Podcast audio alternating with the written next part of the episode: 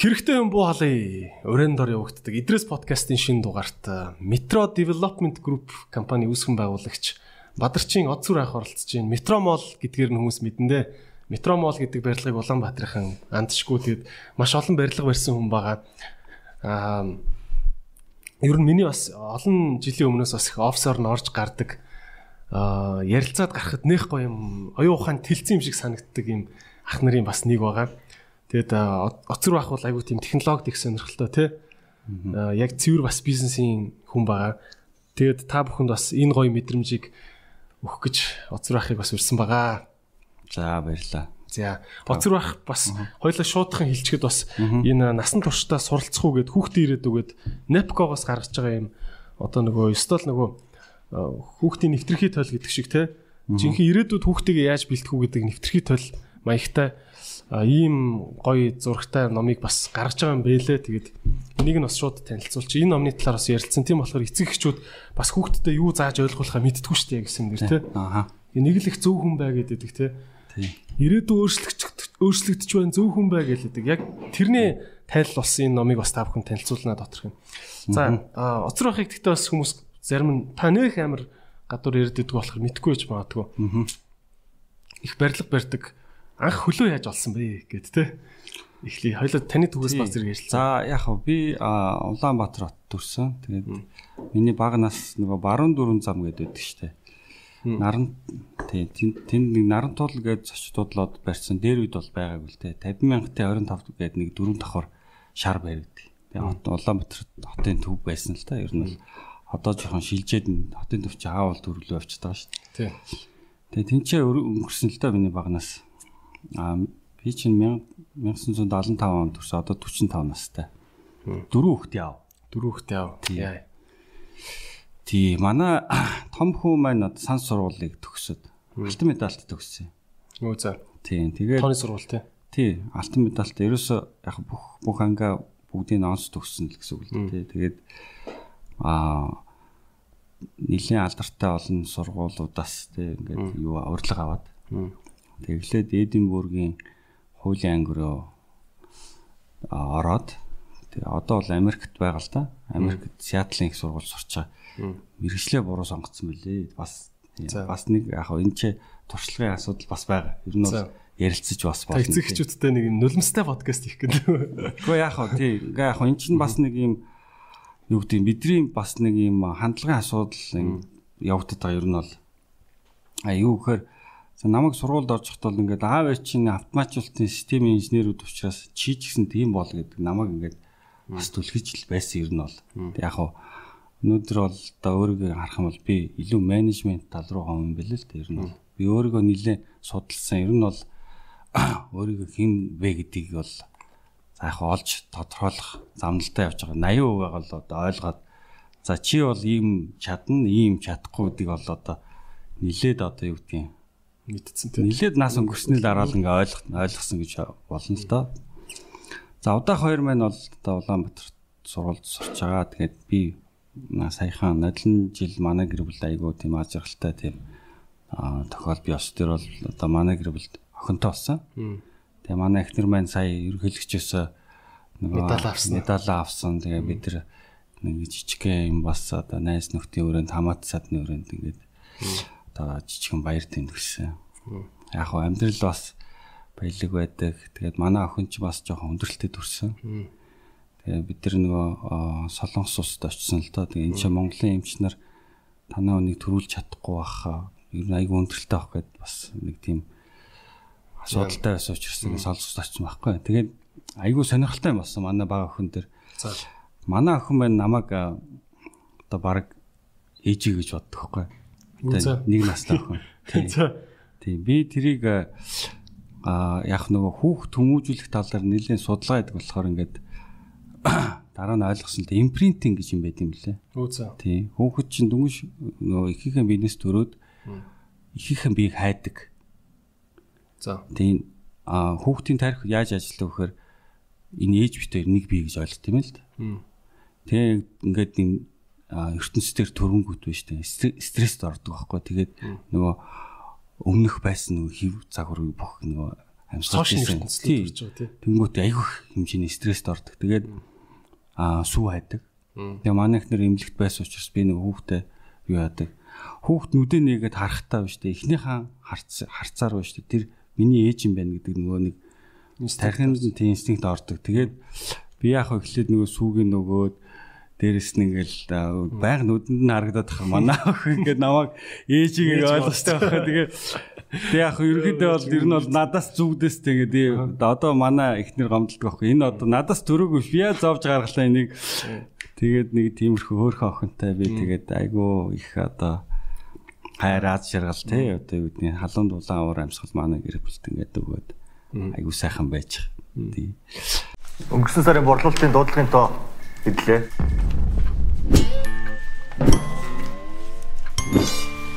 Хинжиж чадвал өдөртөж чадна. Тайлан статистика хянаж бизнесийн чухал шийдвэрүүдийг гаргах нь Colpro танд туслах болно. Та бараг охин маа намайг ээжээ гэж боддог гэж хэлсэн анхны аав баха.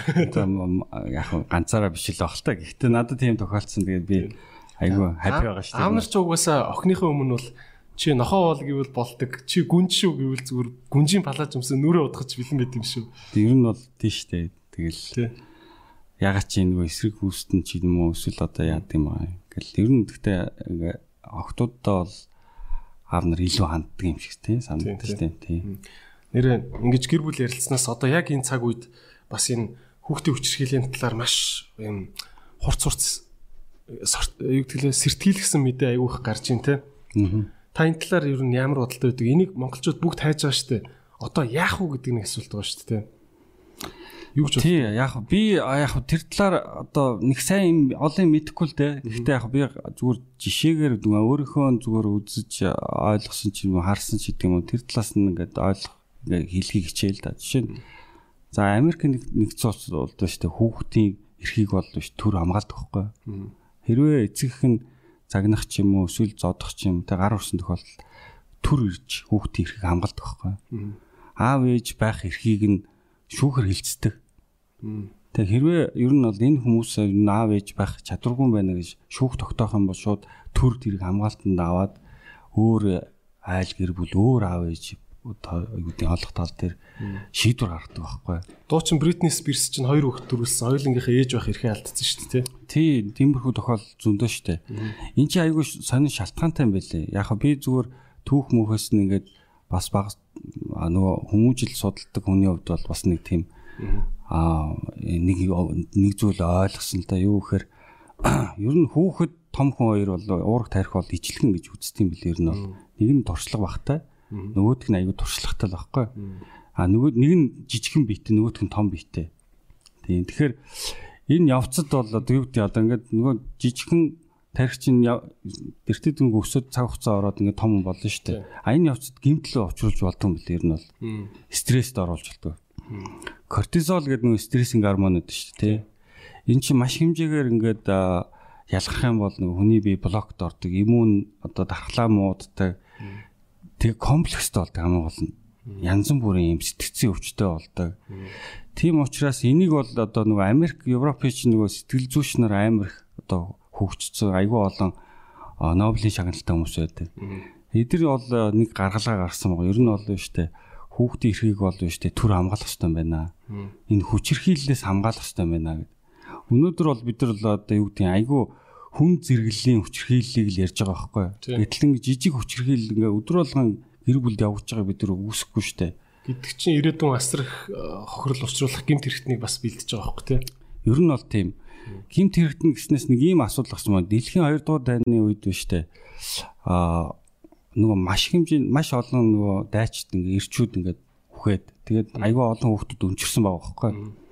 Тэгээд яг хаа Америкт бол яасан бэ гэхээр ерөнхийд бол хүүхдүүдээ бол аав ээжтэй болох тал дээр аяг анхаарсан.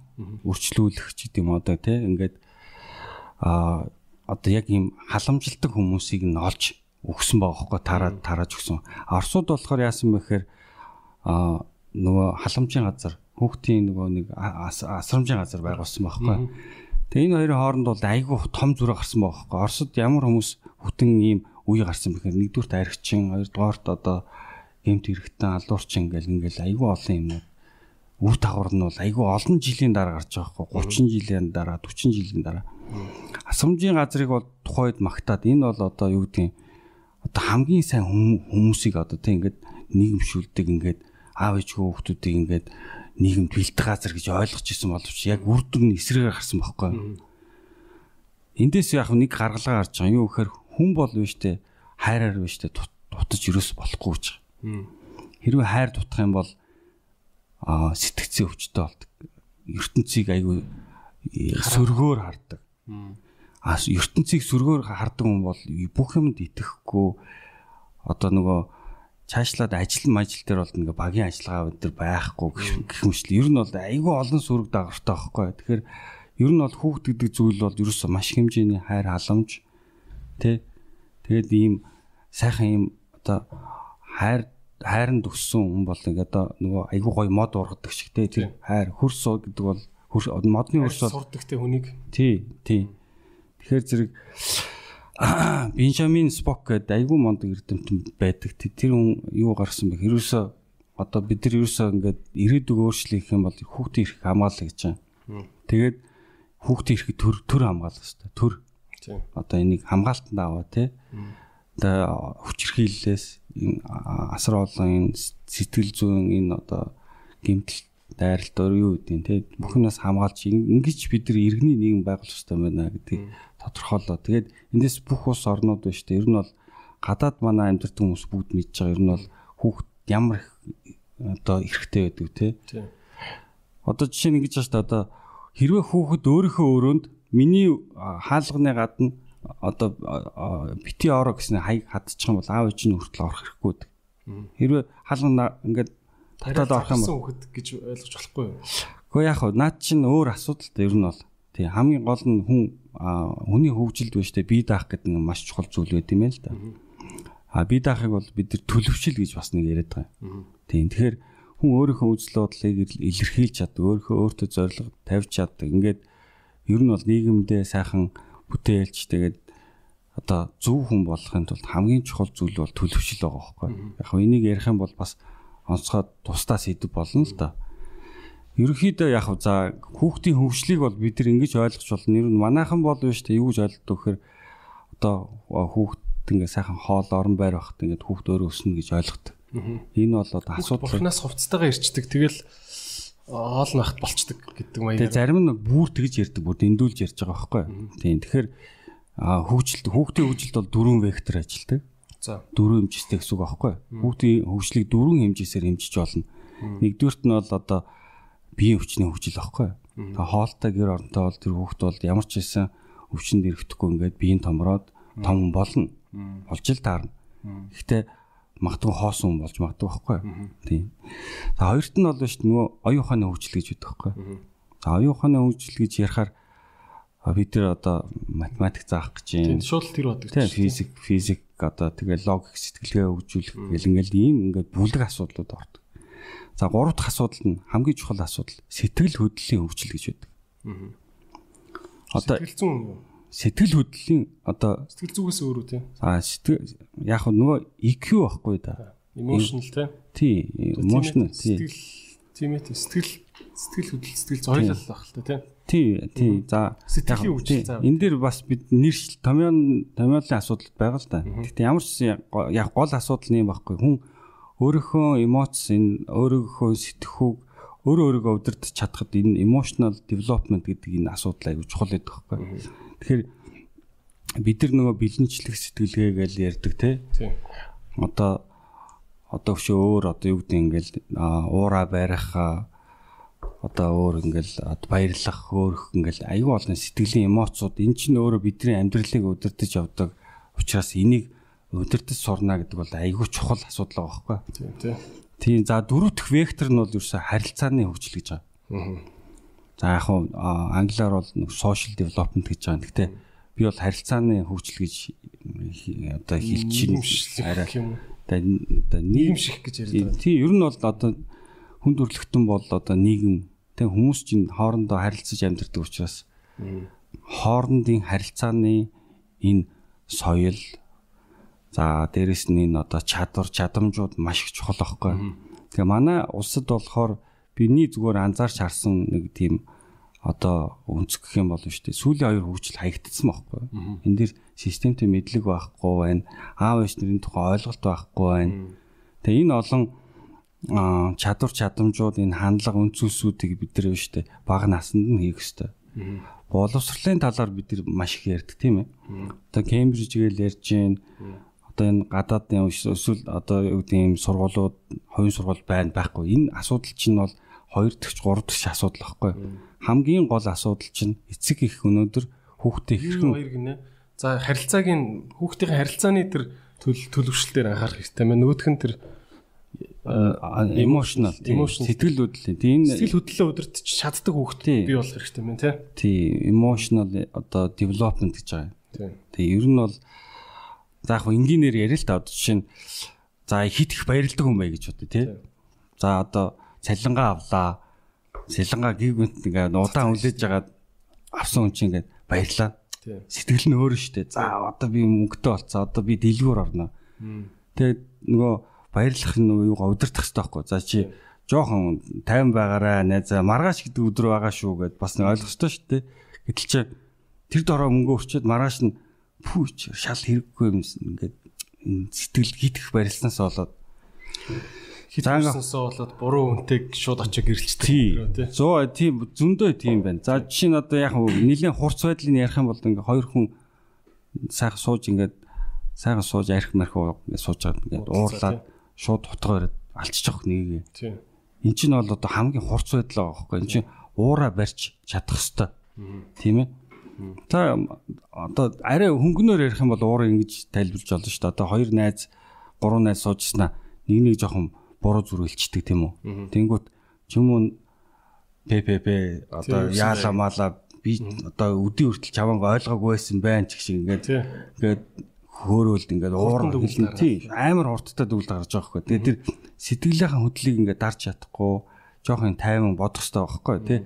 Тэр дөрөнгөө сарын дараа бол би найзтай шал дими юм хэлсэн байна гэж хэлхийг мэдсээр байж ижил тий. Уурлаа уурлаад амнаас баах юм. Энэ энэ бүхэн чи өөрөө нөгөө нэг юу гэх хүний хоорондын харилцааны тэгэл дээрэс нь одоо энэ хүний амьдралд айгүй тийм үнд зүйл бий болгох учраас энэ сэтгэл хөдлөлийг удирдах одоо тэр emotional intellect аяг нөгөө ухаантай эрдэмт хэлсэн байгаа шүү дээ. Бид нар сэтгэл хөдлөө хөдлөлөө удирдах чадах юм бол амьдралаа удирдана гэж. Тэгээ бизнес ч гэсэн аягүй чухал байгаа. Ер нь бол тий. Таныг бас юу идэг ах юм гэж гайхшиж магадгүй те. Түрүүн би танилцуулсан метро молыг барьсан хөө гэд те. Арай арай наалдах нь тэр болоо гэж бодож чинь. Та өөр ямар ямар төслүүд хэрэгжүүлж чинь. Та бас хоёлоо янз бүрийн өөр сэдвэр тэнхээсээ өмнө таны талаар нэг товчхон ярьчмаар байна. За яг миний а бизнесийн гараа бол би ч одоо нөгөө 90-ад оны нөгөө шилжилтийн үеэс л нөгөө нөгөө нэг ах нарын ярьдаг яриагаал дэрэн штэ. Гэхдээ би тэр нөгөө 8-ны ганцхан үе чи би чи хамгийн нөгөө нэг childish хамгийн хүүхдэр хүүхдэр байсан байхгүй тий одоо тий тэгээд бүхнээс хосорч явдаг. Яг тухайн үедээ бол тэгэл яг боломжийн иргэний одоо ингээ мөнгө цуглуулаад тэгээд анхныхаа компаниг байгуулж исэн Монгол Card Systems гэдэг Тэгээ нөгөө Сингапураас нөгөө компьютер зөөдөг гэсэн. Тэгээд миний анхны хийсэн одоо ажлуудын нэг гэх юм бол би нөгөө оюутан байхад нь Төв номын санд ингээд а ном унших гээд ордог гэсэн. Тэгээд нэг номын каталогийн цаасан дээр ингээд номнуудын нэр бичсэн. Тэгээд амар олон юм хайрцаг донд ингээд номоо хайж олох гээд би 3 4 цаг болдог гэсэн байхгүй. Тэгээ би өөрөө компьютер зардаг, өөрөө ингээд бас жоохон технологи дуртай хүн чинь энийг яг ингээд компьютерийн мэдээллийн санд ингээ оруулаад тий. Тэг ягаад энийг хөнгөвчилж болдгүй юм болоо гэд би хувьсаа 30-аад мянган доллар зарцуулаад тэгээ төв намын сантаа гэрээ гээд. Тэгээд улсын төв намын сангийн бүх номнуудыг биш тэ ингээд мэдээллийн санд оруулаад. Зөө зөө. Тэгээд соронзон карт өнөмлөх нэвтрүүлээд үүдэнд орохдоо ингээд өмнөлгөө уншуулаад Номоо болохоор компьютер дээр хаагаад тэгээ Канада Улсын ажил үстэй. Уул нь бол улсын ажил. Хэдэн онд тэгж байгаа юм бэ? Хэдэн он? 97 онд юм уу та? 97 онд та тэгээд 30 мянган доллар гэдэг чинь одооны мөнгөөр бараг 300 мянган доллар шиг үстэй. За арайч үгүй баха. Тэгтээ яг За 100 мянган доллар шиг. Тэгтээ яг ямар ч хэлсэн яг за ингээд ханш маншаар харуул тэ жоохон хэрэгтэй их мөнгө байсан л да. Тийм. Тэрийг яах гэж номын санд тэгдэв ашиггүй шүү дээ. Тэгээ ашиг нь яах вэ? Ингэж байгаа бохоо яах нөгөө өнөвлөхөө би нөгөө худалдана. 900 Тэгээд үнэлгээс яаж хавья байх ёстой шүү дээ. Тэгээд аа тэр үнэлгээтэй болсноо тэр үн чинь нөгөө цаг хугацаа хэмжиж байгаа учраас тий. Тэгээд үнэлгээ аавна гэдэг. Яг хөө тэр үед нөгөө үнэлгээ авчихсан хүмүүс бүдрийг мэдж л байгаа хэл та. Тий. Нэр гоё эс шиг. Тий. Тий, нэрээ ингээд арай өөр болсон шүү гэд хэлэх хүмүүс олтгол баг. Тий. Гэтэ ямар ч ясан энэ ажлыг хийсэн. Гэтэ мөнгө бол мэдээж нөхөж олоог л тий. Гэтэ яг хав 100% мэдээж дампуураагүй тэгээд. Дараагийнх нь ажиллах юм бол нөгөө нөгөө шүүхийн үйл ажиллагаач бас юм нөгөө ийм цаасаар явдаг гэсэн. Тэгээд тэгээд нөгөө баахан хэрэг бүртгэл дээр баахан хэрэг нөгөө ширээн дээр нь баахан ингээд ийм цааснууд ингээ аваарад нөгөөдүүлээ ингээ өрөөнөөс өрөөлөө зөөх гэж ингээ зүгээр зөвхөн тэр хэрэг баахан цааснуудыг зөөдөг тусдаа байгаа хөөхгүй ингээд айгүй өндөрлөлтөөс тэгээд тэрийг шүүхийнхэн нэг төсөл хэрэгжүүлж үзье гэдэг ингээд тэгээ нөгөө хэрэгийнхаа юмдыг зүгээр ингээ нөгөө мэдээллийн сангаар компьютераар ингээ хоорондоо шийддэг тэгээ нөгөө хэрэг хуваарлтыг ингээ автоматжуулдаг нөгөө дарга цогтөг биш. Энэ хэрэг энэ шүүхт биш. Шууд нөгөө санамсуу байдлаар ингээ рандом байдлаар ингээ хуваарлтдаг тийм шүүхийн юу хийжсэн. Тэгээд манайх компаниараа баг ажиллаад тэгээд манай компани баг таланд энэ шүүх системд үлдсэн шүү дээ. Яагаад гэхээр програм хангамж гэдэг чинь нөгөө тасралтгүй нөгөө ийм хөгжүүлдэг тийм хөгжүүлдэг тийм асуудал учраас айгүй хэцүү. Тэгээд тэнд үлдээгээд сүулдээ тэгээд бүр ингээд тэгээд тэндээс ингээд баг тэрний дараа баг ингээд энэ мэдээлэл технологийн бизнес гарч байгаа хөө. Баг тухай чинь бас алдаад. Тий. Тий. Тэгээд яг мэдээж биш нөө бизнес эрхлэх гэж байгаа чи юус ашигын төлөө тий. Тэгээ ашиг олохгүй учраас энэ дээр одоо юу гэдэг за энийг ер нь өөрчлөх юм байна. Тэгээ дараа найзтайгаа нийлээд агарын тээр зуучлалын компани байгуулж илаа. Аа тэр үед бол яг нөгөө хятад ч нөгөө дэлхийн худалдааны байгууллагт эсэг байсан учраас нөгөө Монгол улсд үйлдвэрлэвгээд нэртэй баахан хувц оноор Америк руу экспортлдог. Тэгээд тэрийг нөгөө а контейнераар явуулж амжаагүй юм Монгосоор явуулдаг гэсэн. Тэгээ тэрийг нь Америк руу ингээ явуулдаг байлаа. Яг нэг 2 жил явсан. Тэгээд хятад нөгөө дэлхийн худлааны байгууллагад орчоод Монголын шашгыг ашиглахаа болчихсон юм тийм. Болоод тэгээд бүх үйлдвэрүүд нь хаагд буцсан л тоо. Тэгээд за тэгээд тэрний дараа зөндөө юм ийсэн. За за. Тийм худалдааны маш олон юм ийсэн. Үүрэн телефоныг оруулсан такси компани хүртэл байгуулж үтсэн. Ер нь бол тэгээд Тэгээд нөгөө нөгөө нэг барилга дээр юу нь явж явж дууссан уу? Тэгээд тэгээд энэ дээр нэг юм одоо юу гэдэг эргэлтийн зэгч гэдэг юм. Би энэ дээр айгүй олон жил олон жил жаах олон бизнес хийж үз ер нь бүгдээр энэ ашиггүй ажиллаад энэ би нэг буруу юм гэдэг нэ гэдэг. Тэгээд анализ хийхгүй. За ерөөсөө би энэ айгүй том юм өргөн олон өрсөлдөгчтэй олон эргэлтэгчтэй ийм салбарт л орё. Тэг бусд нь бол худлаа юм байна. Энд ерөөсөө энэ ирээдүй харагдахгүй байна. Тэгээд барилгын салбарт орчих байхгүй. Тэгээд тэр үед нэг 20 хэд настай. Тэгээд за компани агуулъя гэж тэгэл нөгөө аа нөгөө инженерүүд авах хэрэгтэй тий. Тэгээд нөгөө бахан ажилчид авах хэрэгтэй. Тэгээд эхлээд хамгийн түрүүнд инженер авах. Тийм даалгавар тохиолж байгаа байхгүй. Тэгээд аа том инженерүүд төр очихор чи одоо 20 настай дээрээс нь барилгад орно өөрөө юу ч мэдэхгүй гэл ингээ. Тэгээд нав тод чи ер нь явж ер нь эхлээ сургуульдаа сурмоор энэ төр гээд. Тэгээд бодож очоо за ерөөс би ерөөс юу вэ? Эхлээд барилгаар орохын тулд бүр цахаас нь эхлэе. Бүр холоос эхлэе. Ерөөс цуслангийн байшин гэдэг. Тэгээд нөгөө модон байшин те тэр нөгөө балкон байшин гэж байсан баахан дөрвөлжим балкнууд өрөөл ингээл тэрийг ингээд дулаалж молоолал ингэдэг. Гэхдээ эндээс нэг шийдэл гарсан байхгүй. Энэ энэ ийм их мод өөрч ингэж байшмарх энэ нэгдүгürt биштэй мод нөгөө моднууд чинь хамаагүй тайрах хориотой тий нойтон мод гэдэг мод сүтгэлээ одоо байгаль сүтгэлээ гэдэг хориотой санкцтай хоёрт нь хэм бол нөгөө нойтон мод суугаад нөгөө байшингууд нь ингээд хаалгацсан бүх юм яаж ч учраас ерөөсөө энийг өөрчлөе гэдэг. Тэгээ анх Канада технологи баг гэж тийм технологи байдсан юм байна гэд. Тийм канал технологиг одоо анх ерөөс хийгээд. Тэгээд би 2 жилийн дотор баг 200-д байшин мөрсөн баг. Бүх цоцсон. Туслангийн байшингууд туслангийн байшин тий. Ашигдсан биш тий. Тийм. Цементэн фундамент цутгаал. Тийм. Гэхдээ тэр үед биш үү ер нь бол манай эдийн засгч айгүй одоо баг байсан л та. Ер нь худалдаа авч чадварч баг байсан. Байшингийн үн мөн айгүй инээдтэй нэг 15 мянган доллар моллар фулута хаус штэ. Зөө зөө. Тэгээ тиймэрхүүс тэгээд ер нь бол яг нөгөө худалдаа авч чадвараас хамаарад нөгөө өндөр үнэтэй зарч чадахгүйс учраас алдагдлалд орсон л доо. Тэгээ хоримтлагдсан маш өртөө болсон. За тэн дээр би анализ хийж байгаа хгүй. За би юун дээр алдсан бэ гэдэг. Тэгээд айгүй олон загвараар байшин барьж ирсэн учраас нэгдүгээрт нөгөө зардлын Зур тий төслийн зар. Бүх юм ингээд тармал болчихж байгаа хгүй. Тэгээд нөгөө cost optimization гэдэг дээр одоо хэмнэлтийн байдал нь бол байхгүйсэн. Тэгэхээр ерөөс нэг загварыг төгсөе гэдэг. Тэгээд бэлтэд нэг байшинг сар бэлтэж чад би 14 хоногт барьж утсан. Тэгээ 14 хоногт нөгөө хуучин загварууд чинь бүх- зарим нь бол бүтэн 2 жил баригдаж байгаа хгүй бүтэн дуустдаггүй зарим нь дуустдаггүй ши байшингууд гэсэн. Тэгээ 14 хоногт байшин барьж болох юм байна гэдэг. Тэгээд би тэр загвараа 56 ширхт автаж бариад тэндээс өрнөс салж ирсэн. Үгүй зөө зөө.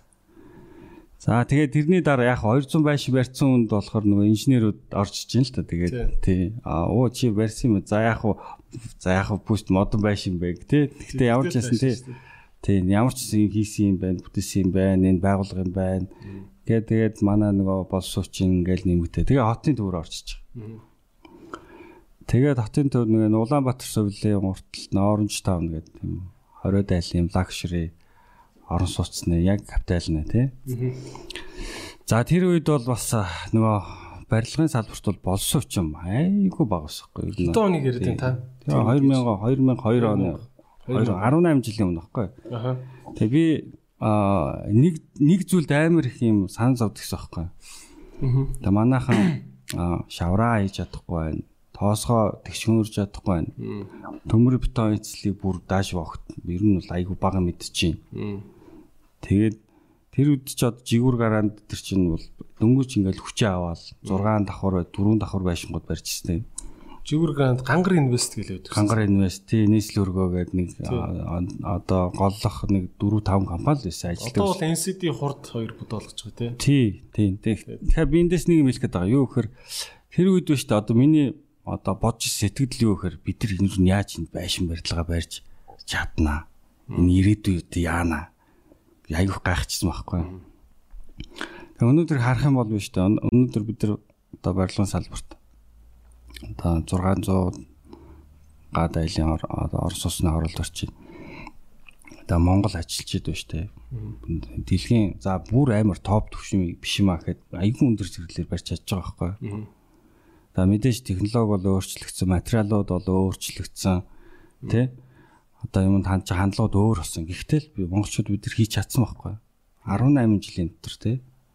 Юмыг бол биш цаг хугацаагаар хэмжиж болж штэ. Бид нар ирээдүг бол биш тэ. Хэрвээ зөв ингээд төлөлөөд цаашааг урагшаа бол хийж чадчих байхгүй. Эндээс бол барилга барина гэдэг бол нэг асуудал биш болсон мэт монголчууд юу тий.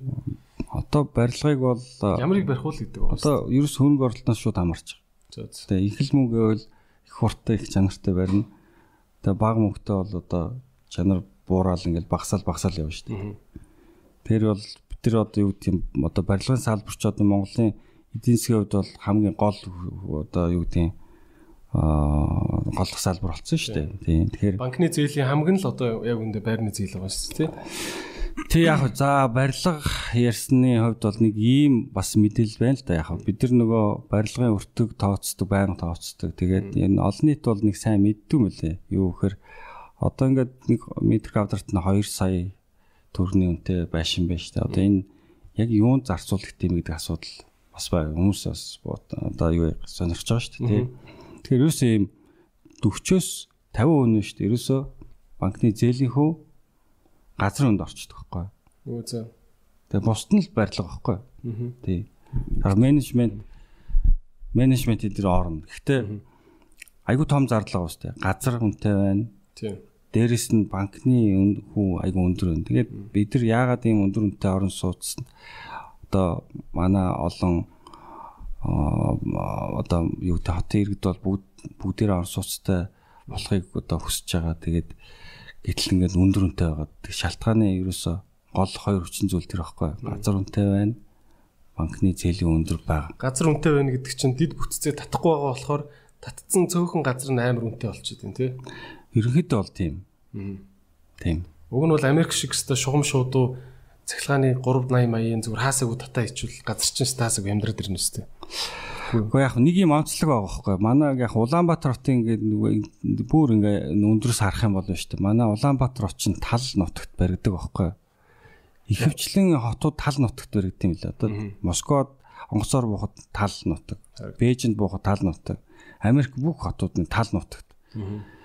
Энд ч нөгөө яг нөгөө уламжлалч гэдэг юм уу одоо Монгол улс ч нэг олон амтаач байгаагүй тэгэл уулын нөмөрт тийм уулын нөмөрт тэгээд эн чинь нөгөө 2 2 3 бол тий ийм завсар байгаа шүү дээ. Ийм туул голоод ахсан юм жижигэн үндэ байгаа. Ингээ анзаараа харах юм бол баруунаас зүүн тийшээ харсан. Ийм ийм гонжор юм багхгүй. Тэгээд тэлий ихээр зэрэг хоёр тийшээ тэлнэ. Хойш урагшаа байхгүй уулан тавчигдмал тэгээд хэрвээ бид тал газарт барьсан бол биш дээ тэлээ тэлэл явах гэсэн багхгүй тэг ийм ийм шамбарлцсан маягтай бол болж байгаа. Ер нь бол. Тий. Та одоо тэгээд хитэн 600 айлын орон сууц барьж байгаа гэж юу? Тийм. Хаана барих вэ? Хаавал дүрхт. Хаавал дүрхт. Тийм. Аа. Яа. Тэгэд одоо та ингээд барилга барилга барьдаг. Би ч одоо бүр юу цуслангийн байрч барьж үзээгүй юм чинь. Амар тийм нүсрэл юм бодогдоод идэв шүү дээ. Хичнээн хүн барих уу? Одоо тэр тэрний инженер инженерийг хаанаас олох уу? Хідэн контрактын ажилчид байх уу? Хідэн яг танаа 100% цалинждаг ажилт байх уу? Яг хөө барилгыг хараа олон бүтцтэй. Тий яг би барилгын тухай нэг жоохон товчхон яриа л та тий. Ер нь бол яг би ингэж ойлгож байгаа ер нь бол барилгын чи хамгийн гол үндэслэл одоо суур нөхцөл нь бол биш та маш сайн зурагтай байх хэрэгтэй байхгүй. Тэгээ зураг бол маш тооцоол сайтай, дээрэс нь хэрэгжүүлж боломжтой тий. Тэгээ дээрэс нь одоо гэдэг материал, зэтрэл тэр техник хоорондоо тэр шугам шүлжээ тэр интерьер дизайн бүх юм хоорондоо уялдаа холбоотой. Тэгээ манад яадаг вэхээр жоох уялдаа холбоо муутай байхгүй. Бид нар чи одоо ингээд юм суралцаалгаа суралцаалгаа. Одоо сүүлийн үед бол зургийн компаниуд маш хүчрхэг болж байгаа юм бол маш сайн багийн ажиллагаатай болж байгаа. Маш олон байшингууд баригдад айгүй туршлагатай болж байгаа. Хамгийн гол нь. Тэгээд гарч байгаа бүтээгдэхүүнүүд нь маш ингээд өдрөөс өдөрт жилээс жил чанарчж байгаа. Барилгач айгүй ядаргат тэгдэм л та. Уучлаарай. Ингээд барьчингуудаа хөргөлтийн системээ тавих гэхээр хан нөхлөх болдог. Хан нөхлөх гингүүд өө даацын дам нурууны арматур цаана байгаа юм байна. Энүүгээр нөхлөж болохгүй гээд. Тэгээ өөр газараар нөхлөн гингүүд бас тэр нэг цахилгааны юмтайгаа давхцаад ингээ ядаргаа болоод тийм билий те. Тэг ер нь бол тийм. А ийм асуудал бол бүр энгийн жишээ шүү дээ. Тэгээ зургийн компани дээр нь очихоор наад зургийг бол загварыг бид нар гаргасан. Тэгтээ тэр арматурын тасалж болох юм уу юм уу? Цементийн цоолж болох юм уу юм уу? Тэрийг бид нар мэдэхгүй гээд ингээд гацчихдээ мэл шүү дээ. Нэр нь бол яг нөгөө хамтын ажиллагаа байхгүй. Тэгэхээр захиалагч бол биш дээ. Өөрийнхөө хүсэл зориг эрмэлзлийг биш тэр барилгад биш дээ. 100% шингэж хүсдэг байхгүй. Тэгээ би бол ийм л барилга хүсэж байна гэдгийг айгүй сайн одоо юу явах хэвээр хэлэх хэвээр. Тэгэхээр өөрөө хэлэг үйжиж биш баахан зургийн компаниуд баахан зур. За хамаагүй чи зурч зурч гэж зуруулчаад дараа нь зураа дуусаад барилган дуусны дараа өө би юм хийлгээгүй шүү чи шал худлаа зураг гэсэн эхэлдэг. А зургийн компани бол тий зургийн компани бол юу гэж гомдолтой вэхээр энэ захиалагч өөрөө юус юу ч мэдэхгүй тайлбарлаад тахаар за яах вэ тэгээ болно үстэй гэд. Тэгээ зурал зуралчаа дараа нь одоо air condition тавилна гэд. Анхнаас тийм яриа яриаггүй шүү дээ. Ингээл явдаг байхгүй. Эн чи өөрөө бас нэг юмд хандж байгаа хандлага мэдлэгийн асуудал болчихдог байхгүй.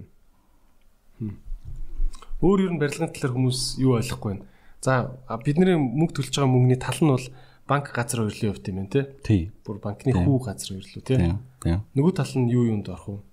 Тэгэхээр нөгөө тал нь тэгэл нөгөө тал нь ингээл за мэдээж барилгач чинь ингээл суураас эхлээл нөгөө үнцэн каркасны явна тэгэл фасад эгдэн цонхыг эгдэн гэл ингээл сүулдэ нөгөө интерьер засал засалч юмлыг л дуусан шүү дээ. Тэгээд тэн дээр бол нэг юу гэдгийг одоо шахаад хямдруулах ч гэдэг юм уу тийм боломжууд их хомс охгүй. Угаасаа айгүй бага юутай ашиг айгүй багтай юмнууд ингээ явдаг. Аа за нөгөө одоо хоёлаа барилгыг тойрсон асуудлууд ярил л да. Одоо ингээ Улаанбаатар хотын одоо юу гэдгийг төгжрлийн асуудал байна. Тийм. Улаанбаатарт одоо энэ хоосон талбай орон зай тий яг одоо яг цэвэр агаар шиг дутагч штэ. Тийм. Хүүхдийн тоглоомын асуудал нь гэрэлтүүлэг байна гэл айгүй том олон асуудал тоо.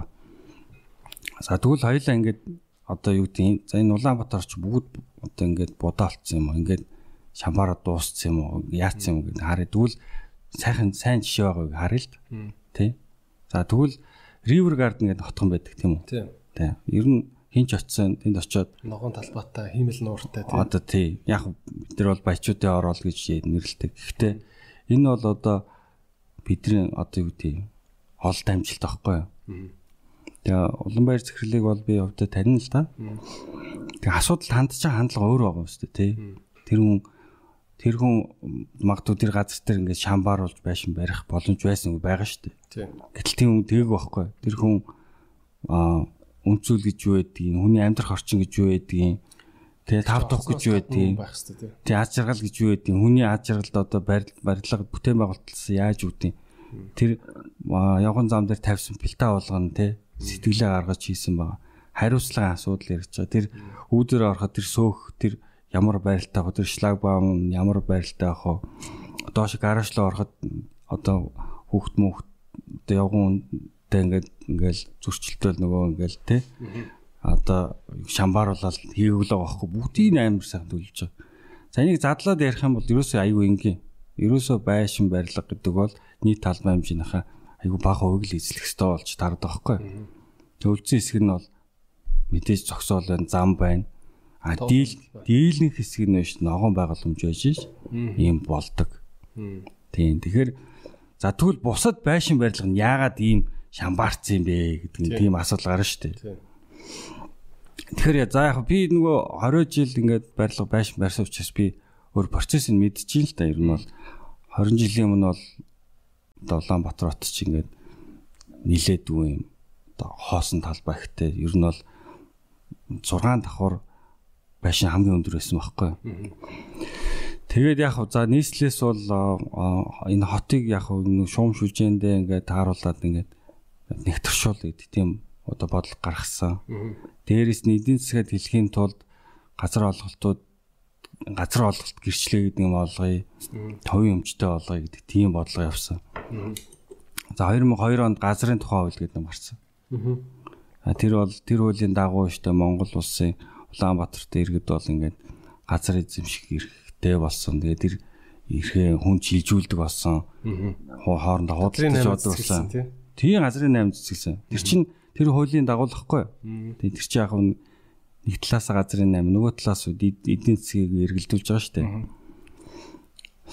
За тэгэхээр газрын 8-аас яагаад цэцгэлсэн бэ гэдэг асуудал бас ингээд чи сая хэлсэн шүү дээ. Тийм. Тэгэхээр нэг юм байгаа. Газрын 8 гэдэг нь өөрөө одоо юу гэдгийг аа бас 100% буруу шаах гэхээс илүү алдаа хаана байна вэ гэдгийг харж болох байхгүй. Хэрвээ одоо юу гэдгийг за ингээд гэрчлэгээ ингээд хүн амтлаа ингээд зүг өнгөө шилжээд идэг. А тэгээ шилжсэн газар дээр айгүй нийгмийн хариуцлагагүй байшин баригдаж шít те. Талбай байхгүй. Ногоон байгууламж байхгүй. Тэ? А нийгмийн хариуцлагагүй байшингуудыг барих хамгийн гол үндэс зөрч юу гэхээр энэ хариуцлагын гэрээ энэ гэрээ гэрчлэгээ олох процесс таана байна гэдэг асуулт болчиход байгаа байхгүй. Тэ? Тэгээ хуулиндаа тэгээ заасан шууд нөгөө нэг захирамж араал гэрчлэг гарах байхгүй. Тэгээ тэгэхээр чин зэрэг гэрчлэг гарч юм чи шууд нөгөө зураг төслөө батлуулаад тэгээд байшин дээр дуртайгаа барьж болно гэдэг юм болчих чинь. Ер нь бол бас нөгөө эн чин бид нар ч нөгөө эрхсүүд төртэй учраас нөгөө төрийнхаа хуулийн дагаж явна. Тийм. Тийм процесс нь би юу гэж хэлэхэд тэрэн дээр процессын алдаа гарсан л байгаа байхгүй. Ер нь бол бид нар яг зөв ёстойгоор нэгээд харах юм бол эхлээ ер нь ямар ч ихсэн одоо одоо хот ч юм уу суурин газар байгуулах хамгийн түрүүнд зам барьдаг байхгүй. Хамгийн түрүүнд замаа барьдаг. Зам замаа замаа дагуулаа явган замаа барьдаг. Явган зам дагуулаа гэрэлтүүлгээ хийдэг. За хажуугаар нь инженер шугамшилжээгээ хийдэг. За тэрний дараа уучлаа. Тэрний дараа цэцэрлэгээ барьдаг. Сургуулаа барьдаг. Имлэгээ барьдаг. Тэрний дараа ногоон байгууламжаа барих газруудаа үлдээж байгаа. Тэгээл үлдсэн газар дээр нь байшин барих хэрэгтэй байхгүй юу? Тийм үү? Тэгэхээр энэ процесс яаж зөв явах хэрэгтэй бэ гэдэг юул нь бол бид нар социализм үеч гэсэн мэджил байсан. Гэхдээ нөгөө зах зээлийн харилцаанд орсноос хойш одоо юу гэдгийг за хууль нь одоо алдаатай гарсан юм уу яасан тэрийг бол одоо бид нар нэгэнд өнгөрцөн юм чи одоо тэгээд одоо яалттай ч үлээ. Гэхдээ ер нь бол одоо яаралтай засахгүй бол энэ юм чи яваад байгаа ба штэ тий. Хуулиндаа өөрчлөлт оруулах хэрэгтэй. Энэ процесс биш нийгмийн хариуцлага гэдэг нэмийг одоо оруулж өгөх ёстой гэж би өвдө боддог байхгүй. За нөгөө талаас одоо соёл River Garden ярьсан шүү дээ. Тий, River Gardens. Яагаад бид нар River Garden шиг ингээд Улаанбаатар тэр чигээр River Garden шиг яга байж болдсон гэдэг бас нэг тийм миний бодол санаа байдаг байхгүй. Тэгэхээр одоо нэг үнчин байшин гэл нэг байдаг шүү дээ. Ингээд ганцхан барьц нэг байлны завсар. Тэгэхээр нэг ганц байшин ингээл байшингуудыг завсар барих бол энэ надад үнэхээр утгагүй болчих жоох. Энэ дотор нийгмийн харьцлага ерөөсөө барьчихаар хүмүүс очиж авчаад юм л да тий бүр За тэр шиг айгүй том асуудал байхгүй юу? Хамгийн гол нь аваад байгаа учраас тэр байшингууд баригдаад байгаа байхгүй юу? Тийм. Аваад байгаа учраас. Одоо энэ дээр яг нэг асуудал гарна. За нар вэ штэ одоо барилга байшин орон сууцны талаар вэ штэ зөв мэдлэгтэй болох хэвээр. За тэр юу гэхээр бид нар ирээдүгөө харах чадамж байх хэрэгтэй байхгүй юу? Би ямар байшин авахгүй ч юм бэ? Энэ байшин зогсоол байна уу? Энэ байшин нохоо ногоон байгууламж байна уу? Хүүхд маань яах юм? Хүүхд маань яах сургууль ойр хавтан сургууль байна уу? Шийдвэрээ 100 гаргуул нь штэ тий. Хэрвээ одоо борлуулалт байхгүй байх юм бол тийм ээ тэр одоо байшингууч дахиж баригдахгүй байх бас нэг өнцөг байгаа штэ. Би одоо худалдаа авсан залуучуудыг бол одоо буруутгах гээгүүл байна л да. Гэхдээ бид нар жоох юм бодох хэрэгтэй байхгүй. Энд дэр нэг юм байгаа. Ирээдүгээр охироод байгаа байхгүй. Тэр нөгөө а ирээдүйд хэрэггүй болох байшингаа тий айгүй өндөр үнэтэй одоо зээл аавн ипотекийн зээл аавн тэгээд өөрийнхөө амьдралын баг ингээд 20 жил 30 жилийн орлогыг бооцоо тавьчиад хэрэггүй авчиж байгаа байхгүй энэ дээр бас нөгөө нэг emotional нөгөө интеллект гэдэг бас нэг тийм чинь ороод ирж байгаа. орж ирж штэ бас нэг талаасаа.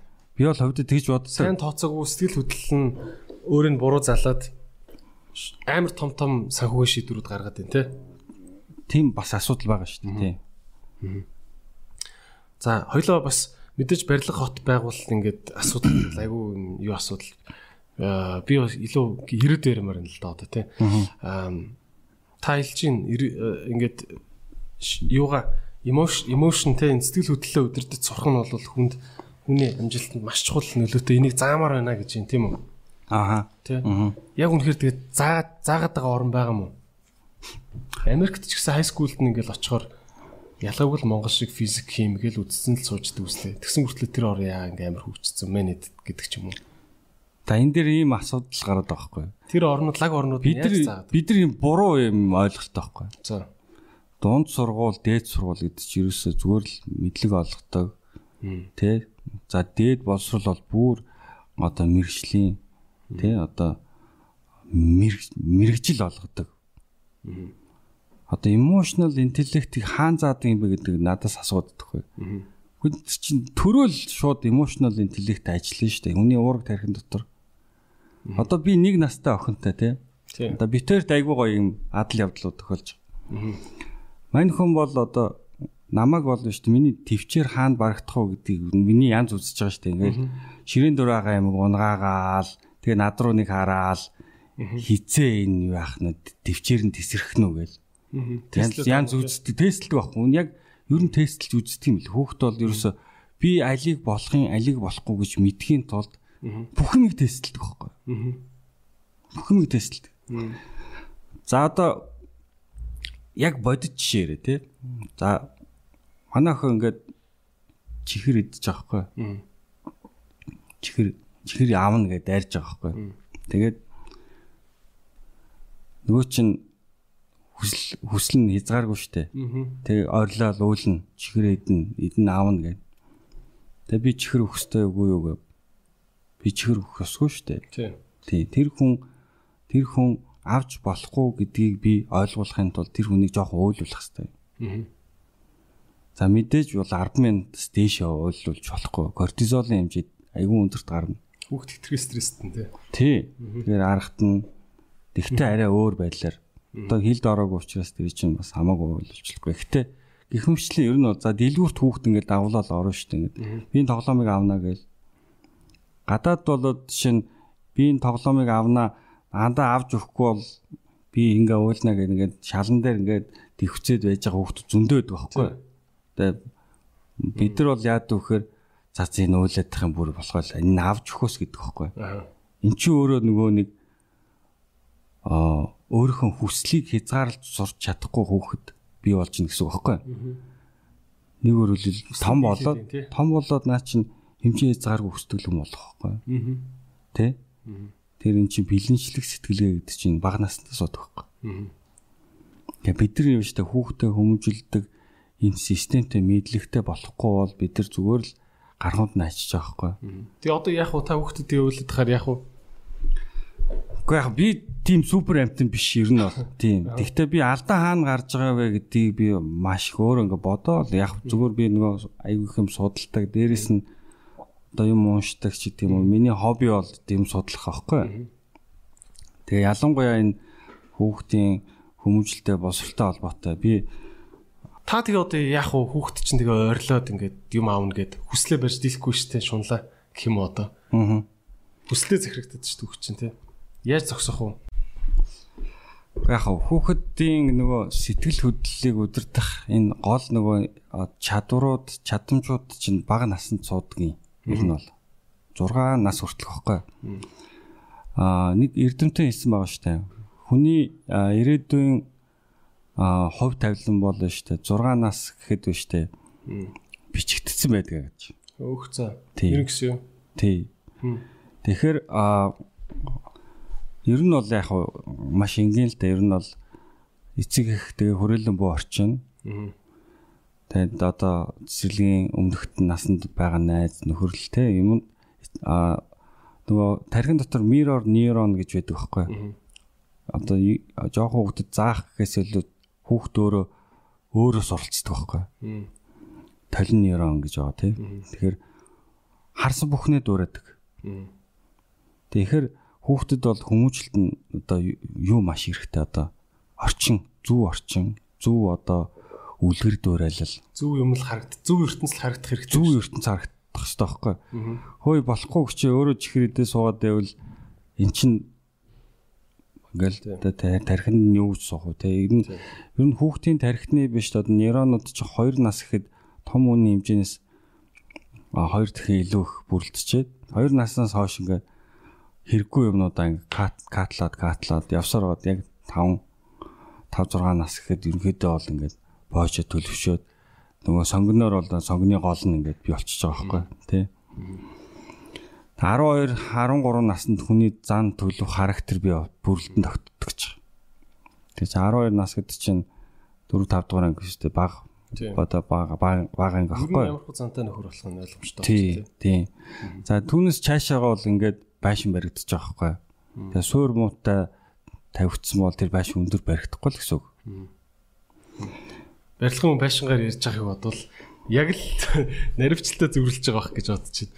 Тийм. Өнөөдөр тэгэд хоёлоо бол сайхан барилга барилгаас хүүхдийн хүмүүжил рүү өнтер гэдэг нэг настай хүүхд рүү өнтер гэдэг амар сайхан буу алж байна. Гэтэ ер нь бол би яг их сонирхож байгаа л та яг энэ талаар одоо ингээл хараад хахад маа нийгмийг цочирдуулж байгаа энэ бүх гэмт хэрэг хүн амьтан зодж байгаа энэ танхаарж байгаа том болоод ингээ авил авилгалаа авдаг ерөөсө сувдаг шунлан хизээ дуусах нь үл мэдэгдэх хүмүүс төрийн тэ синти дээр суудсан байдаг гэнтэр гэл бүх хүнийг бухимдуулж байгаа юм чинь тэгэл явж явж тэгэл яг 5 настай 6 настай хохтойгаас нь л эхэлчихэд байгаа байхгүй тий.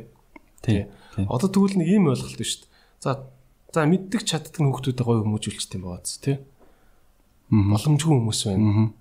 Ээж аав нь хаяад явцсан хагас өнчин тэ сингл мам ээж тэ сингл ээж сингл аав хоёр хүүхэд тижиж гин хар хөнгүү байна олон цагаар ажил хийж гин гэртээ хийж гин ингээд масаар нь ярихаар яаж масаар бид нар хүүхдүүдийг гой хүмүүжүүлэх гэдэг асуудал шүү дээ Тийм би тэгтээ нэг асуудлыг айгуу тийм хүндрүүлээл ингээл баахан сургуулиуд ингээл алдаагийн тохоол Тэ ингээд дээд сургуулиудыг ингээд тох гэхээсээ илүү би нөгөө асуудлыг бүр гүнзгий суурнаас нь эхлэх эхлэх ёстой гэж ойлгоод байгаа байхгүй. За.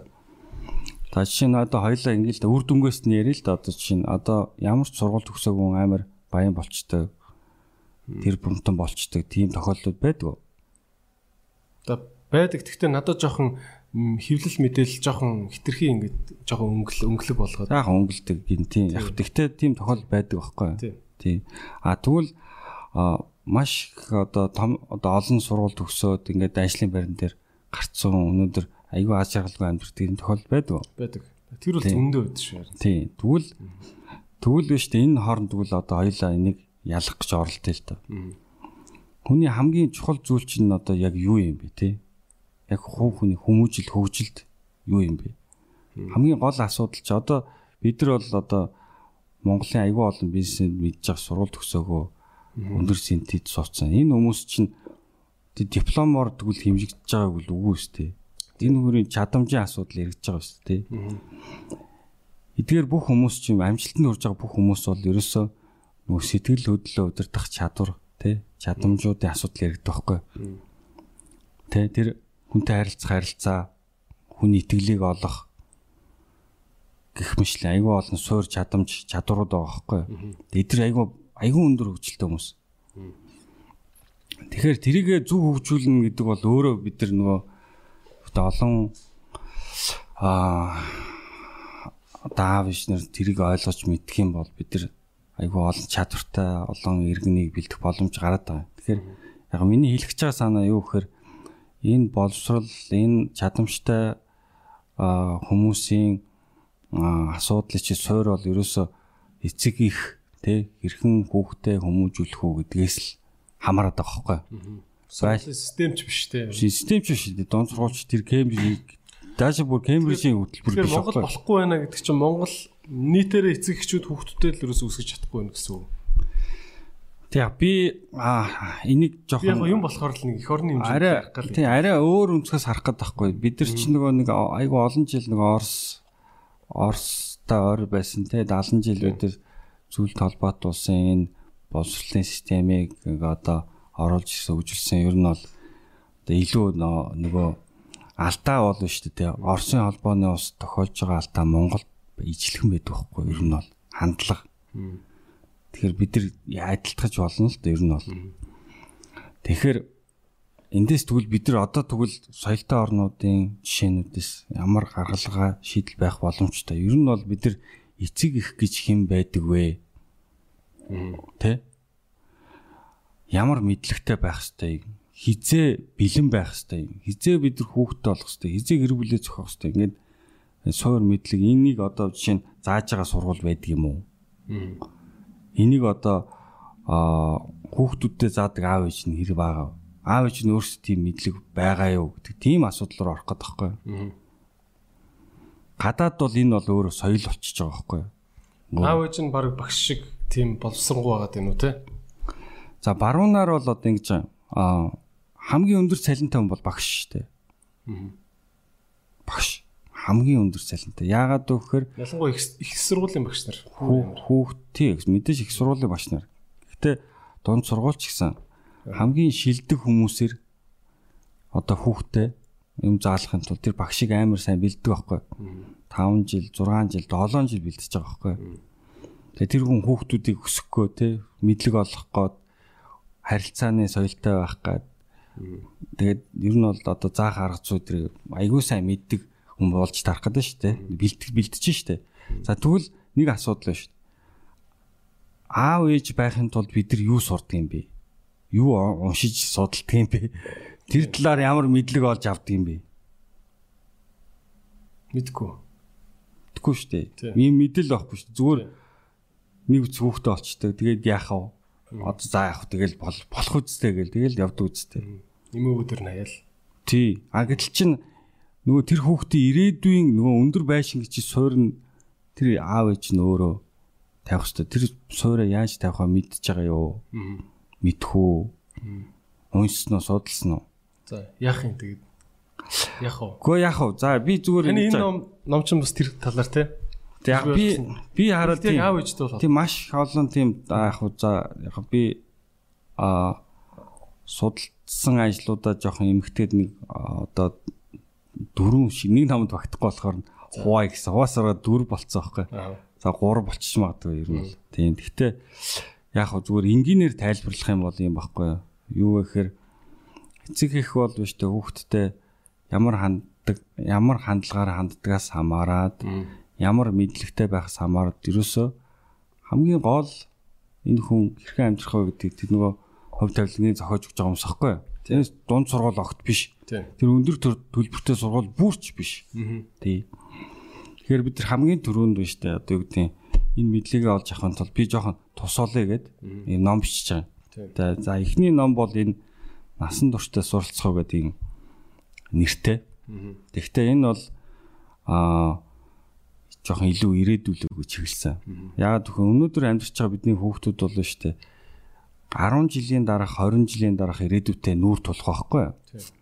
Тэхийн тулд ирээдүй ямар байдгүй ямар болох вэ гэдгийг одоо олон судалгааны байгууллагуудын одоо прогноз те ер нь бол айгу өндөр магадaltaгаар ингээд а одоо тооцоолцсон тийм McKinsey, Deloitte гэдэг айгу олон том байгууллагууд консалтинг тийм энэ корпорац ч угаасаа дэлхийн бизнесүүд яаж өөрчлөгдөх вэ, ажлын байр яаж өөр болох вэ, хувь хүн ямар байх ёстой бүгдийг судалсан байж бид нар уншдаг л байхгүй. Зүгээр би уншаад энэ судлаа томьёолоод тэгээд энэ манай хүмүүс бол ямар ирээдүйдтэй нүүр тулах вэ? Тийм учраас ямар байх ёстой гэдгийг томьёолж байгаа. Энэ бол зорилго байхгүй. Бидний хүүхдүүд бол ирээдүйд хариалагдах байхгүй. А бид нэр өнөөдөр бол биш үү? Одоо өнгөрсөнд хариалагдж байгаа юмс байхгүй. Бидний ирээдүг өнгөрсөн тавьсан байхгүй. Бидний өнөөдрийг одоо тэр 70 онд, 80 онд, 90 онд тавьсан байхгүй. Тэгэхээр 2020 онд бол биш үү? 2030 40 оны хүүхдээ ирээдүг тавих гээд байна шүү дээ.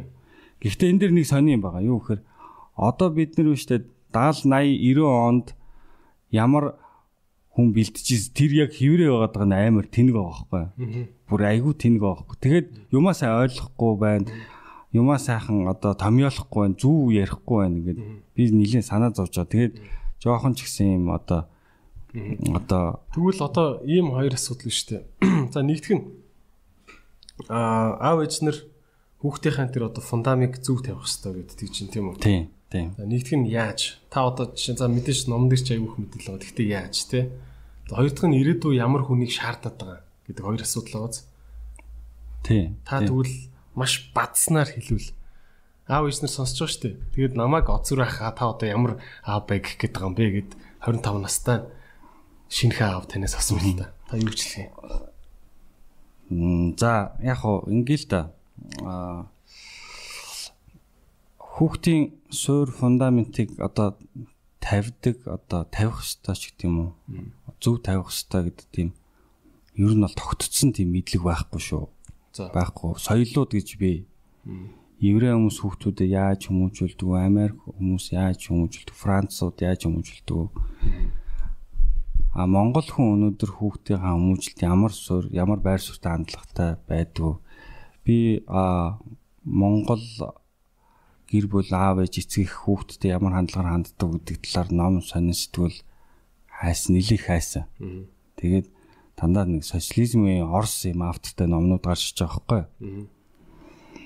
Аа уул журамдаа бол биш тээ бүр дээр үес тийм ээ одоо 200 жилийн өмнө ч юм уу 300 жилийн өмнөх тэр одоо өвөг эцэг дээдсийнхаа хүүхдүүдээс сургаж исэн арга барил энийг бол бид судлах хэрэгтэй. Харамсалтай нь тийм их үүсвэр материал олдохгүй байхгүй. Тэгэхээр би ямар хандлагаар хандсан бэхээр за ерөөсөө алдаатай газруудыг одоо ойлгочлоо тийм. За энэ Орос Оростой холбоотой энэ Орос холбооны улсын энэ юунууд ерөөхдөө бол энэ байдлаас өөртөө гарахад тэмцэж байгаа. Гэхдээ Оросын боловсролын систем маш уур болсон.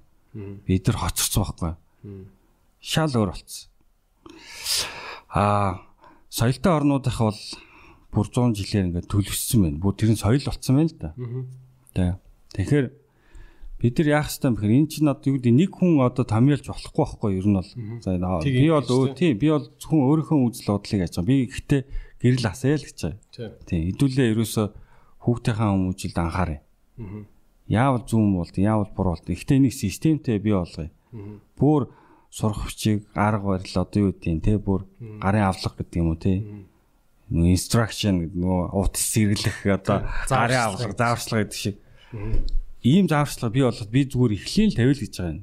Тэгээд миний бичсэн зүйлүүд заавал зүв байх албагүй. Гэхдээ нөгөө талаас өөр өнцгөөс орж ингээ холилдоод маргалдаад мэтгэлцээ дундаасаа сайхан гарын авлагтай болж чадах юм бид нар маш олон эцэг олон хүүхдүүд ирээдүг аврах боломжтой байхгүй юу? Тий. А нөгөө талаас юм бол бид нөгөө хүүхдийн хүчрхийл гэж яриад байгаа шүү дээ. Тэгээд бид нар биш ирээдүг аврахын тулд яах ёстой вэ гэхээр төр хүүхдийн эрхийг хамгаална гэдэг энэ дээр биш үү? Нилээн одоо одоо шийдвэртэй тийм аргамжаа хууль тий дүрм эдрийг боловсруулах хэрэгтэй байна гэж би ойлгоод байгаа байхгүй. Яагаад гэвэл бага наснд бол штэ а хүн төлөвшөлтэй болохын тулд бага наснд гэмтэл сэтгэлийн янз бүрийн комплекс эдний их усрыг юус тавьж болохгүй байхгүй. Тий. Тавьж болохгүй. Тэр чинь том болоод бол амар том одоо далийн мод чиглэм болох гэдэг шүү дээ. Тий. Тэгэхээр энэ дэр бол одоо засгийн хэмжээнд тий одоо нэлээд тийм сууртай бодлого хэрэгтэй байгаа юм байна гэж ойлгодог. За түрүү ярьсан за тэгвэл аав гэдэг хүн одоо яг хүүхдэд яаж хандах юм бэ? Зүгээр л товчхон ярьчих гэсэн шүү дээ. Тийм. За ерөнхийдөө бол яг хамгийн суур нөхцөл бол юу гэхээр хүүхдэд бол ингээд төрснөөс хойш 2 жилийн дотор штэ маш хэмжээний анхаарал халамж хэрэгтэй. Маш хэмжээний. Бид нар бол яг а хайр гэж нэрлж болно. Одоо хайр гэж нэрлдэг штэ. Хайрлах. Гэхдээ би нэг сони юм ойлгосон. Тэгээд хүмүүсийн хайр гэдэг ойлголт их өөрөө юм лээ. За. Өөр хайрлах гэхээр нэг юм гой тоглоом авчраад үнсчээ тэгээд цаашаа зургатаа хараад суучдаг тий. Эсвэл одоо ингээл оо миний охин миний хүү гэл ингээл нэг гой ингэж яг үндэ хэлэхэд нэг хайрлах биш зүгээр л нэг өөрийнхөө эгог дижиж байгаа юм шиг те зүгээр ингээд өөрийгөө эрхлүүлчихэд баг хүүхд хүүхдээ хүүхдээ баг өөрийгөө тоглоом гэж ойлгоод дээ тий. Яг үндэ бол одоо тэр аав ээж чинь хүүхдийн анхны тоглоом тахгүй өөрөө. Өөрөө тоглоом болоод тэр хүүхдтэй ингээд тэр үлгэр жишээ нь болоод байж хэвчээ би эсэргээр тий. Энэ хүүхдэлд хүүхдтэй тоглоомтойгоо юм шиг харцдаг.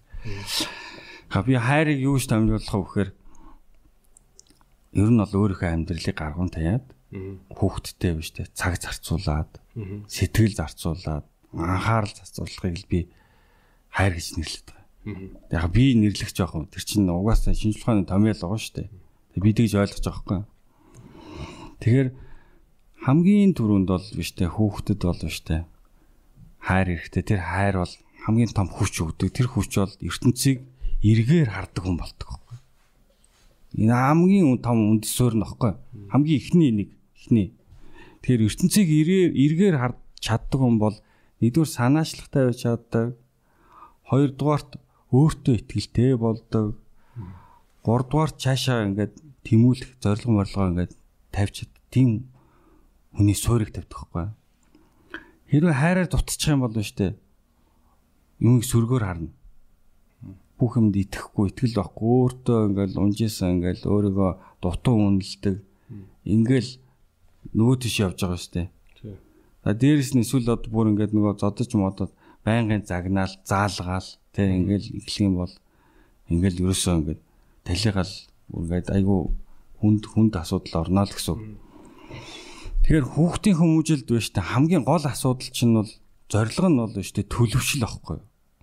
Төлөвшил бие даах хэрэгтэй гэдэг. Тэгээ бие даахын даахын тулд хүн яах хэрэгтэй багаас нь хүүхдийг өөрөө өөрийг нь сонголтыг нийлгээд сургах хэрэгтэй. Тэр чи одоо өмнө байдаг гэдгийг мэдрүүлэх хэрэгтэй. Өмнөөс нь бол ингээд сонгож өгöd байгаа ш. Тоглоом. Энийг ав энэ гоё хувцсын сонгож өгж гин, хоолны сонгож өгж гин. Тийм. Тоглоомын сонгож, бүх юм сонгож өгч гин. Хүүхдээр өөр өөр нь сонгуулах. Тэр хөөхд өөрөө буруу юм сонгож болно ш. Дараа нь алдаж алдаж алдаж жагаад дараа нь зөв сонголтоо хийж сурдаг. Энэ өөрөө төвчээртэй бараг 5 10 жилийн ажил ахгүй ер нь бол. Эцэг өөрөө төвчээртэй байх хэвээр. За дээрэс нь а бид нар хүүхдтэй ханд хандлага өөрчлөх хэрэгтэй. Ер нь бол хүүхдүүд бол бидний өмч биш байхгүй юу? Бид нар чи өөрөөсөө хүүхдүүдийн зарим хүмүүс одоо юу гэдэг нэг өөрөө хүүхдээ мэдчихээн гэлээ. Тий, тоглоом шиг харт. Ямар хандлагаар хандах вэ? Дасгалжуулагчийг байх хэрэгтэй байхгүй юу? Ер нь бол. Эцэг их гэдэг хүн бол биш үү? Дасгалжуулагч. Тренер гэдэг те. Дасгалжуулагч. Маш их олон алдаа хийлгэнэ. Алдаа хийлгээл нь хийлгээл нь. Гэхдээ алдж байгаа дээр нь зааварчлагыг засвар ийн. Тэр загнахгүй. Бүр зод зодох бол бүр шууд хориотой те. Тэгээ төвчээртэй л маш их эцэг байна гэдэг чинь өөрөө маш их хэмжээний төвчээр шаардж байгаа зүйл багхгүй ер нь бол. Тэгэхээр хэрэг тэр төвчээр зааж одоо цаг хугацаа зарцуулж ингэж өөрийнхөө амьдралаас ингэж тасч өгч чад тэр хэмжээгээр сайн мод оруулна сайн хүүхэд бий болно л гэсэн ийм л хандлага ерөнхий одоо товчондоо хэлгээд тэгээ дунд нь маш олон юм байгаа шүү дээ ер нь бол. Тэгэд яг хөө нэг иймэрхүү юмд яд шүү дээ. Би ч гэсэн аавда алгадуулаад баг барцад ярьлаа. Нэг орлоглоо гэд буруутсан юм хаана байна? Энтергээл иймэрхүү юм сонсогдсон шүү дээ. Та тэр юу гэж үздэг? Яг ийм над зодох тухай ярьж штэ. Тий. Аа зодохыг бол үүсгэдэг байхгүй. Тийм. Тэгвэл зодохдоо хэтрүүлчдэг байхгүй. Нэг удаа бүр үнэхэрийн төвчээр алдах юм бол нэг удаа зөөлөн газар нь өвдөх боломж болов одоо болцод одоо чинь бүксэн дээр нэг л удаа алгадаг гэж байгаа. Тэгэхгүй ингээд нэг хоёр алгадаа зүйлдэ нөгөөтгэндээ амтчаал зүйлдэ бүр улам заадаа бол баг ингээд ийм энэ ч нь өөрөө бас айгүй том асуудал واخгүй. Тэгвэл зодохыг бол аль болох вэ штэ. Ерөөс зодохгүй хэлэх ойлгуулах талаас нь л байх хэрэгтэй واخгүй. Энэ ч нөгөө нөгөө харилцааны чадвар ч өгж штэ. Энэ буруу зөв чи яагаад тэг чи бодож байгаа юм. Энэ чинь ийм байдаг үсттэй. Тэгэхээр нөгөө чи өөдөөс баах юм. Ингээ харилцах урлаг, харилцах чадвар чинь ерөөсөө эцэг их хүүхд хоёрын хооронд л хөгждөг байхгүй юу? Еврей аав ээж нар чинь ингэдэж штэ хүүхд сургууль явахдаа минийхөө онц сураа гэж хэлдэг штэ. Чи багшаасаа их юм асуугараа л гэж хэлдэг штэ. Их юм асуугараа. Тэ? Тэр чи өөрөө өөрийгөө хөгжүүлэх дадлын сул гэж шүү дээ. Хүүхэд бол одоо чинь харилцах чадвартай бол юм шиг одоо хүнээс зөв юм асуулт асууж сурах хэрэгтэй. Зөв хариулт хариулж сурах хэрэгтэй. Ингээл тэр чинь багш нар заах хэрэгтэй байхгүй. Эцэг их л тэрийг заах хэрэгтэй. Аа нэг өсвөр насны дээрээ ч юм уу ер нь өсвөр наснасаа хойшоо ингээд нэг аав ээжтэйгээ юм ярьж чаддгүй эсвэл нэг охин нь зөвхөн автагаал юм ярьж чаддаг ээжтэйгээ ярьж чаддаг ч юм уу тий эсвэл Нэг тиймэрхүү айлууд үүдэн штэ. Байна зөндөө байгаа шүү. Тэр яагаад тийм болоод байна? Тэр зөв буруу юу? Тэр чи одоо нөгөө комплекс байна гэсэн үг шүү дээ ер нь бол. Одоо одоо чинь хүн автагаа юм ярьж чаддгүй айл үүдэн штэ. Ээж нь л нэг хаяа сонсдог энэ төр гэдэг. Тийм. Тэгэхээр тэр чи араа өөрөх нь нөгөө а эрхийг нь хязгаарлалцсан байгаа байхгүй. Үгүй хэлэх эрх чөлөө гэхэд бид нар эрх чөлөө ярих дуртай шүү дээ.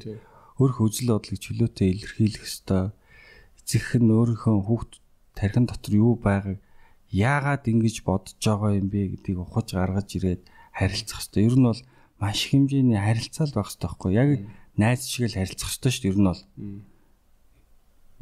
эцэг их байна гэдэг бол зааж зааварчлах өөрийгөө копитгах байгаа биш. Тэр хүнийг яг өөрөөр нь бий болгоход нь туслах хамгийн гол зорилго одоо байгаа шүү дээ. Ер нь бол тэрнээс өөрийнхөө ууртай зан өөрийнхөө одоо буруу зан өгч өвлүүлэх хэвээр хүн биш биш штэ. Тийм тий. Тий. Одоо та ингээд ингээд ном бичиж чинь тий насан туршдаа суралцах уу гэд энэ номон дээр ингээд гүйлгээ харсан л та бид түрүү гүйлгээ харж байхад аюух юм ирээдүйд ирэх асар том өөрчлөлтүүдийг ээж аав нар ойлгохгүй байна. Хүүхдээ хуучны ертөнцид амьдрах юм шиг бэлдээд байна гэдэгт санаа зовсондоо гаргасан юм шиг л надад санагдлаа л та би зүг ойлгож уу энэ ирээдүйд яг ямар өөрчлөлт болох гээд байна. За энэ номыг чи хүн ингээ уншихгүй гэж бодъё зөө. Окей. Түү. Уншаасаа тий. Тэгэхэд хамгийн гол одоо take away гэдэг шин тий. Хамгийн гол авах зүйл нь юу вэ? За яг хуу нөгөө бид нар ч одоо сайнтай ч муутайч бас яг хуу интернеттэй байна, гар утастай байна. Би нэг жижиг түүх яриа л да. Аа манай аав одоо Дэндийн Бадарч гэдэг техник сургуулийн ректор байсан. Тэгээд дөнгөж Уралын политехникийн дээд сургууль төгсч Монголд ирчээ. Тэгээд техник сургууль багшаар ороод тэгээд 90-ад онд биш тэ нэг яг би бол хувьсгал гэж хэлж болно л гэж бодож байгаа. аа Монгол улсад компьютер хэрэгтэй.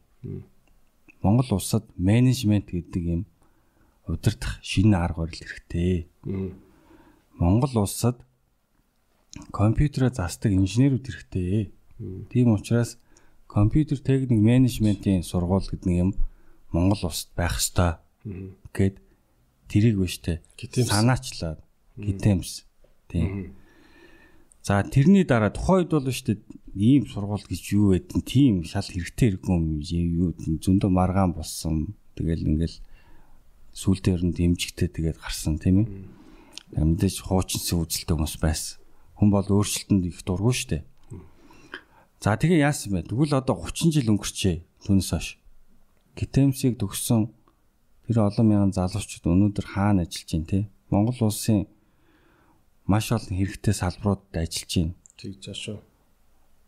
Маш олон газруудын софтвер инженер те одоо тэр систем тэр бизнес хамтрагч ч одоо хоёулаа гитэмс их шүү дээ. Тийм, ер нь бол нэг өөрөлдөл биш дээ, ирээдүйд биш дээ.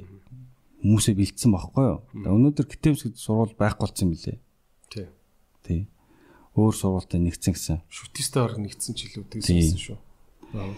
Тэгэхээр одоо аа энэ давлгаа байна штэ. Одоо дахиад гарах гэж байгаа байхгүй юу? Ирээдүйд. Тийм. 90-ад онд бол одоо аа компьютер гарсан, интернет гарсан бол одоо дахиад шин давлгаа гарах гэж байгаа байхгүй юу? За тэр нь юу юм бэ? Нэгдүгээр тийм л аюу хаан. Хоёрдугаарт маш олон төрлийн роботууд бий болох нь тийм ээ. Гуравт нь одоо блокчейн гэдэг одоо регистрийн дээр хадгалах тийм шинэ системүүд орж ирж байна. За 5G гэдэг систем байгаа. Тий. 5G бол одоо бүр юу ирээдүй баг одоо цагийн юм шүү дээ. Яг 10 жил гэдэг чинь одоо бас тийм ирээдүй биш дээ. Цаг хугацаач дороо өнгөрдөг учраас тий. Маш хурдан өнгөрнө тийм.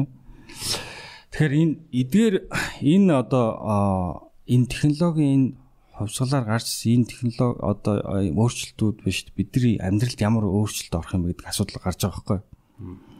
Тэгэхээр энэ а одоо технологийн дөрөвдүгээр хувьсгал гэж ярьдаг, ажил зөрчилтийн дөрөвдүгээр хувьсгал гэж ярьдаг те. Энэ одоо шинэ технологиуд чинь бидний амьдралыг өөрчилж байгаа. За яг хав жишээгээр ярив. 5G систем. 5G систем өнөөдөр хятад хэрэглэгч 5 сая гарчлаа гэж 5G ашиглаж байгаа. 5G бол жирийн өнөөдөр бидний хэрэглэж байгаа интернетийн урс 100 дэх урдан баггүй. 5G системийг 5 орн хэрэглэж байна те. Англи, Хятад, Солонгос, Япон, Америк гэдэг. Өнөөдөр яг хав тест хийж байгаа, шалгаж байгаа. А гэхдээ яг ингээд бүх юм ингээд одоо батлагдаад ингээ ажиллаад эхлэх юм бол одоо энэ төгжрлийн асуудал 100% шийдэж байгаа байхгүй. Яагаад гэвэл ийм одоо би ийм гоё машинтай би ийм лагмаг гэхээс илүү ер нь машин бол энгийн хэрэглээнд орох ч шүү дээ тий. Жолоочгүй машин авна. 5G систем нэвтрлэл бол жолоочгүй машин авна. За 5G системээ дагаад байна шүү дээ. Маш олон юмнууд интернет холбогдно. Бидний хувцснууд холбогдно бидний хөшиг хаалга, билет хөшиг хаалга, билет бүх юм бүх смарт болно. Хөрөгч нь өөрөө одоо дэлгүүртэй холбогдсон тий.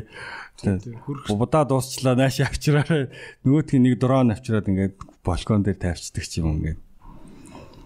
Тэг гихмшлээ амар олон юм өөрчлөлт болсон. За хамгийн гол асуудал бол штэ маш олон үйлдвэр а энэ давтагддаг бие хүчний ажил одоо шаардлагын ажлууд хэрэггүй болч дандаа роботод орох гэдэг тий. Дөөдөртэй ажлууд. Дөөдөртэй ажлууд тий. Аваал тавьдаг, аваал тавьдаг ажлууд. За хиймэл оюун ухаан бол штэ а одоо нүүл хөдөл хөрөнгийн борлуулагч натрат тэгэл ингээл энэ бүртгэлийн ажил хийдэг амар олон ажлын байрыг орлох гэдэг зүгээр шууд компьютер өөрөө ингээд За нэг иймэрхүү иймэрхүү иймэрхүү иймэрхүү ганц нэг хоёр өрөө байр байна. Тэдэнд хүргэнэл боломж байна. Олоотох гэхэд дүр гэж гаргаад ирнэ гэсэн үг үстэй.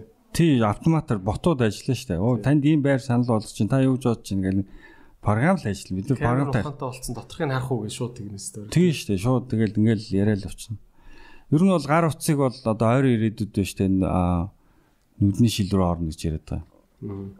Бид нэр нүднийхээ арцаар скролл хийгээл гээл хаа нэ гэл амаараа удиртал нөгөө сири сири гэдэг Elon Musk ч угаасаа одоо компьютер хүн хоёрын харилцааг дунд нь ийм keyboard, mouse, дэлгэц юу ч шаардлагагүйгээр компьютер хүн хоёр шууд толгоогоор бодлоор харилцдаг болгоно гэдэг ба шүү дээ. Ер нь одоо тэгэл Сайн уу төвшлтэй байсан тий. тэр хөгжил рүү л явж байгаа шүү дээ. Бид нар тэрийг мэдрэх байтга нөгөө нэг уржигдэр хийгээд өчигдөр үр дүнгээ амсах хэрэгтэй байсан ажлууч өнөөдөр бөөгнөрд өнөөдөр нөгөө уржигдрийнхаа ажилтаагаа өчигдрийнхаа ажилтаагаа нөгөө ажиллаа хийсэн хүмүүсээ шөөмжлээл муулаад ингээд. Яг яг үндэ хэлэхэд ирээдүүлүүгээ штэ ингээд нуруугаараа хараад алхаад байгаа юм шиг байхгүй. Ингээд эргэж хараад бие эргүүлж хараад энэ бод төртсөн ирээдүйтэйг нүүр тулж ингээд нүдэ нэгэ том хармаар байгаа байхгүй. За тэгэд мэдээж ирээдүйн ингээл ярихаар за тэр ингээл том том тэр технологийн компаниудын технологийн компани захирлууд эсвэл ингээл нэг техник топито манай хоёр шиг нөхөр. Ингээл яг технологид хобби ирдэг хүмүүсийн л асуудал юм биш үү? Тэ? Яг өндөө би ингээл нүднийхээ харцаар өшгөө нэгэл ингэдэг болтлоо бас удаа штэ гэж бодож байгаа хүн бас бийж болно штэ тэ? Тэр хүмүүс ягаад заавал ирээдүйд тэгж амар өөрчлөгдөх гэж байгааг мэдээл тэрний төлөө сандрах хэрэгтэй гэж. Яг хоо тэгээд нөгөө ирээдүйд хүн аа, бэлэн биш бол ирээдүйд чамаг нөгөө өөрчлөнө гэдэг шиг тийм болно шүү дээ. Яг би энэ дээр нэг жишээл бас дурдах хэрэгтэй л баг л та. Одоо манад нөгөө IT технологи парк гэдэг байдаг шүү дээ. ТТС-ийн урталт нэг баахан стартапуудыг хөгжүүлнэ гэж танаа офис дээр байсан шүү дээ. тий Тэгээд Тэндээс одоо бид нар аа, яг залуучуудаа бэлдэж авсан уу? Зөв шийдвэр гаргасан уу гэд бас нэг жоохон анализ хийх ёстой л доо. Тэгээ би энэ тал дээр бас жоохон юм унш судалсны хувьд бол ер нь бол манай загварчил бол жишээ нь Беларусын загварчлыг бас одоо жишиж харах бас боломжтой юм бил ер нь бол. Лукашенко гэдэг ерөнхийлөгч байдаг шүү дээ бид бүгдээр мэднэ те. 2005 онд зарлиг байгуулсан IT технологи. сая одоо нөгөө дарангуулагч болоод байгаа Аа тийм тийм. иргэдэн босоод та Тийм. За тэрийг нь бол одоо дарангуулагч мөн үү биш үү? Тэр нь геополитикийн асуудал надад бол хамаагүй шүү дээ. Би зүгээр яг хийсэн ажлын л одоо ярих гэдэг. Тийм. Тэр нь болохоор өндөр технологийн парк гэж нэг байгуулах хэрэгтэй гэж зарлиг гаргасан байхгүй. Тэгээ 2005 оноос 2011 он хүртэл шүү дээ. Технологи паркийг байгуулсан байгаа. Барилгын ажил нь явсан байгаа. За үүнтэй зэрэгцүүлээд байна штэ нөгөө энтгийн Rajiv Gandhi гэдэг энэ сургуулийн яг IT парк тэрний менежмент тэрний хүний нөөцийг одоо бэлддэг ийм амар маш өндөр түвшний мэрэгчлэнүүдээр өөрийнхөө боловсролчныг 5 жил бэлдүүлсэн байгаа. За тэгээ 2011 оноос ингээд стартапуудаа боожуулаад 2015 оноос бүр бага насныхан зааж эхэлсэн байгаа. Бүр цэцэрлэгийн насныхан бага сургуулийнхан гэдэг. Тэгээд эхлэхдээ zero байсан чинь одоо сая бол биш тэ Беларусын биш тэ өндөр технологийн экспорт 1 тэрбум долларт авчиж байгаа байхгүй. Үу за цэц. Ямар лаг юм. 1 тэрбум доллар 98% нь биш тэ экспортных чинь.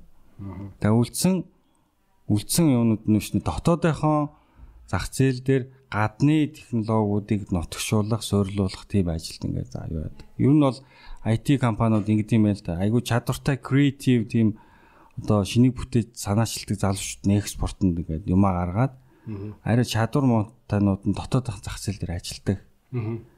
Одоо нөгөө Uber Uber-ыг мо одоо ингээд нотгшуулдаг Нутагшуулдаг, тийм ажлууд ингээ явцдаг юм бэлээ. Тэгээд яг эндээс би юу ч хараад нэхэр хэрвээ бид нар вэ штэ одоо зүг харах юм бол биш үү бид нар бас боломж бол байгаа хөөхгүй. Сая хятад улсын 10 гадаад жилийн дотор л хийсэн биш нөхөр бол тий. тий тий. Хятад улсын улсын нөгөө гадаад ирийн сайд үрж ирээд одоо зочроолоо штэ манайх нүүрс хэрэг байхгүй Тэг яг зүгээр та нар бодоод нүүрсэж авч яана гэд.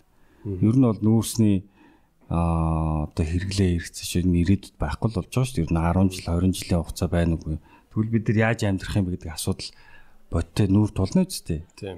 Тийм тэгэхээр бид нар одоо юу гэдэг одоо 20 мянган залуу 30 мянган залуу шилдэг залуучуудаа ингээ аваад яг энэ загварчлаар бид нар шүү дээ. Маш том хэмжээний одоо юу гэдэг технологийн парк тэгээд дотор нь маш олон компаниудыг боожулдаг. Хамгийн гол нь энийг системтэйгээр улс төрийн одоо янз бүрийн одоо заван хүртэл тийм менежмент юм оруулахгүйгээр тэг гадны менежменттэй тий системтэйгээр маш зөв хийх боломжууд байгаа хөөхгүй. Энэ дээр донор орноош туслана. Нэгдсэн үндэсний байгууллага дээр IT технологийн парк байгуулах бүр юм гайд бук хүртэл байд юм лээ. Бүр ингээд степ бай степ ингээд шат болго инглээд энийгээ тэрийгээ гээд бүр тэр нь хөтөлбөрүүд нь бүр ингээд юу яцсан 3 4 төрлийн юм арга барил хандлагатайгаар ингээд явдаг мавдаг.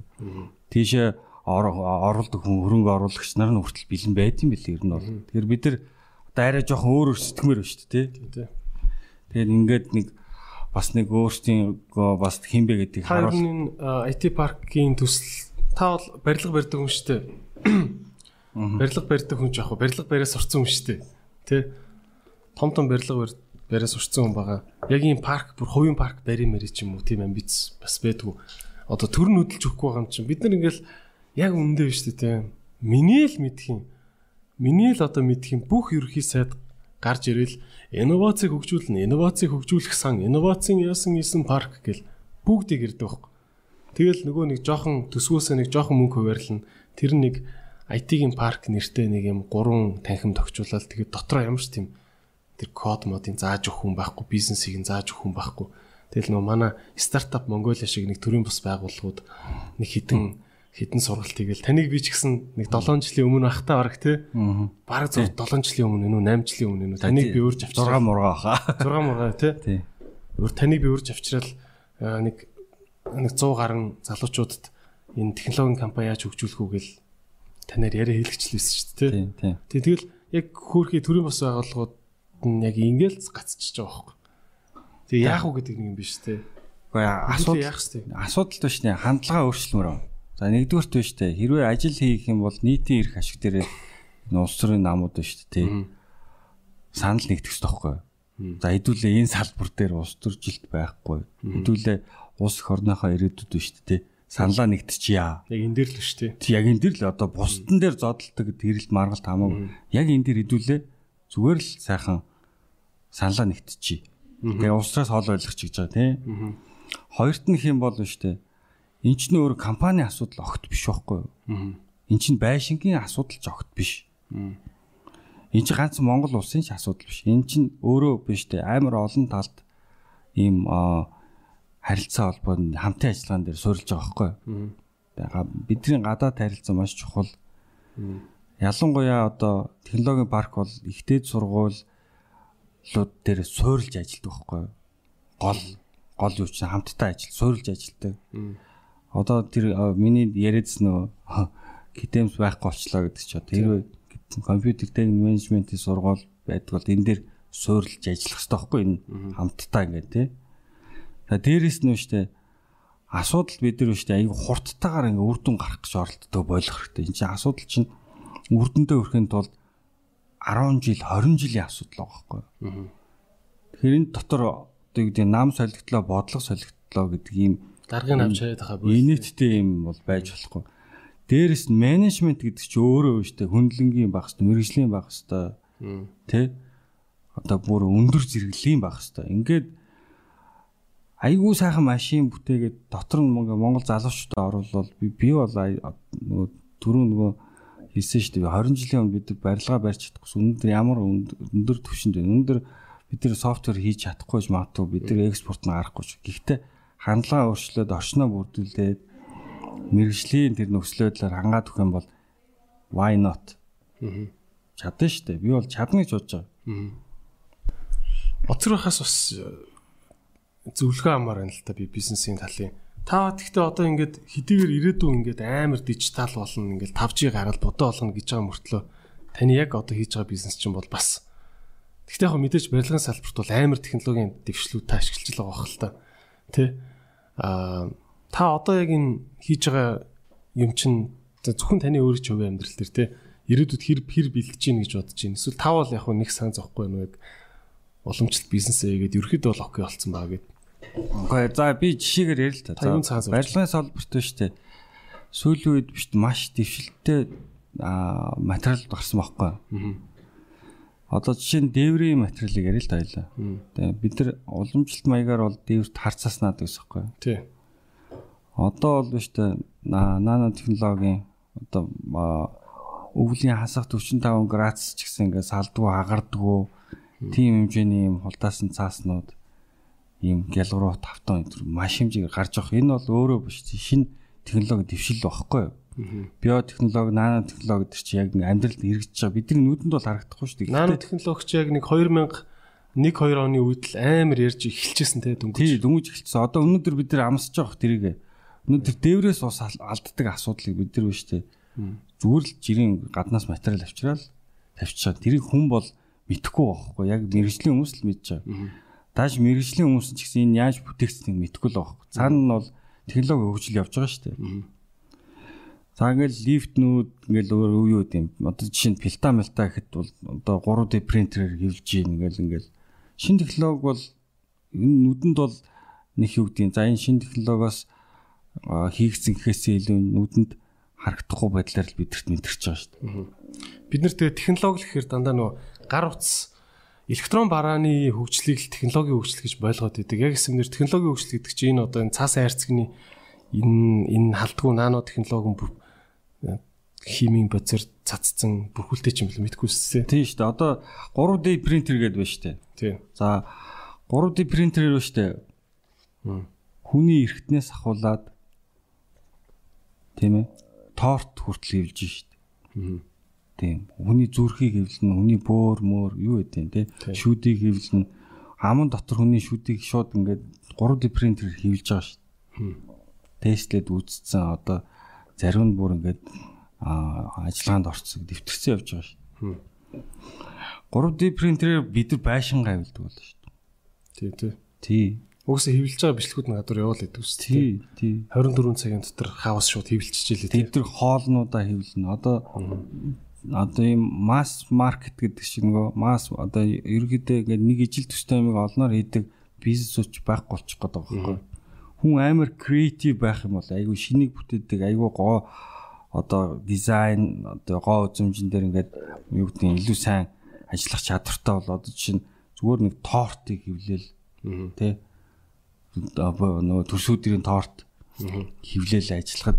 Өнөөдөр манай тортны зах зээл хийдэл 30 сая доллар шүү дээ. Тийм шүү дээ. Тий. Тэгэхэд энэ дээр чөлөөтэй ажиллана шүү дээ. Бид нар нөгөө өдөр болгон хардаг торт авахгүй шүү дээ. Амар гоё Эфлийн цамгааг идэж болно болно шүү дээ. Ирээдүйд тийм болох гэдэг шүү дээ. Торт хэрэг бүрэнхий байха байлаа да. Тий. Тий. Юу Төрөний мөрөдөл дээр ярьж байна л да. Таны ярьж байгаа юм яг аа яг миний хийхийг маш хүсдэг юм сонсогдод байна л да. Аа за энэ бол зөвхөн миний хувийн бодол шүү. За за мэдээж Монголд мал аж ахуй угаасаа чи заяагдмал Монгол хүнд заяатсан салбар тийм үү? Аа. Заяагдмал салбар авч явна. Тэр за тэрийг хийчихгүй л бтэ.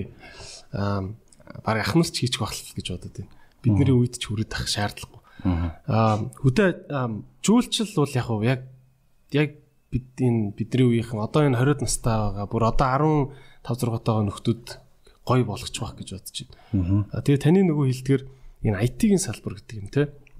IT-ийн яг цэвэр оюун ухаанаараа зүгээр компьютерийн цаан суужгаад их орондоо тэр хүн доллар авчирч чаддаг энэ салбар хөгжүүлэх хөгж хөгжих нь одоо миний аягүй чухал хиймээр өгдөг юм баггүй.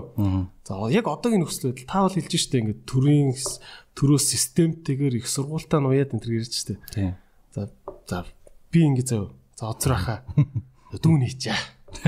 Би хийч. Аха. Тэнгүүд намайг ерөнхий сайд наавж уулзахгүй. Тэр их сургуулиуд нь профессорууд нь нэг тоохгүй байлаа гэж бодъё зав.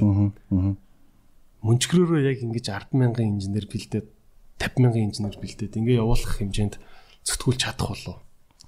Би яах вэ?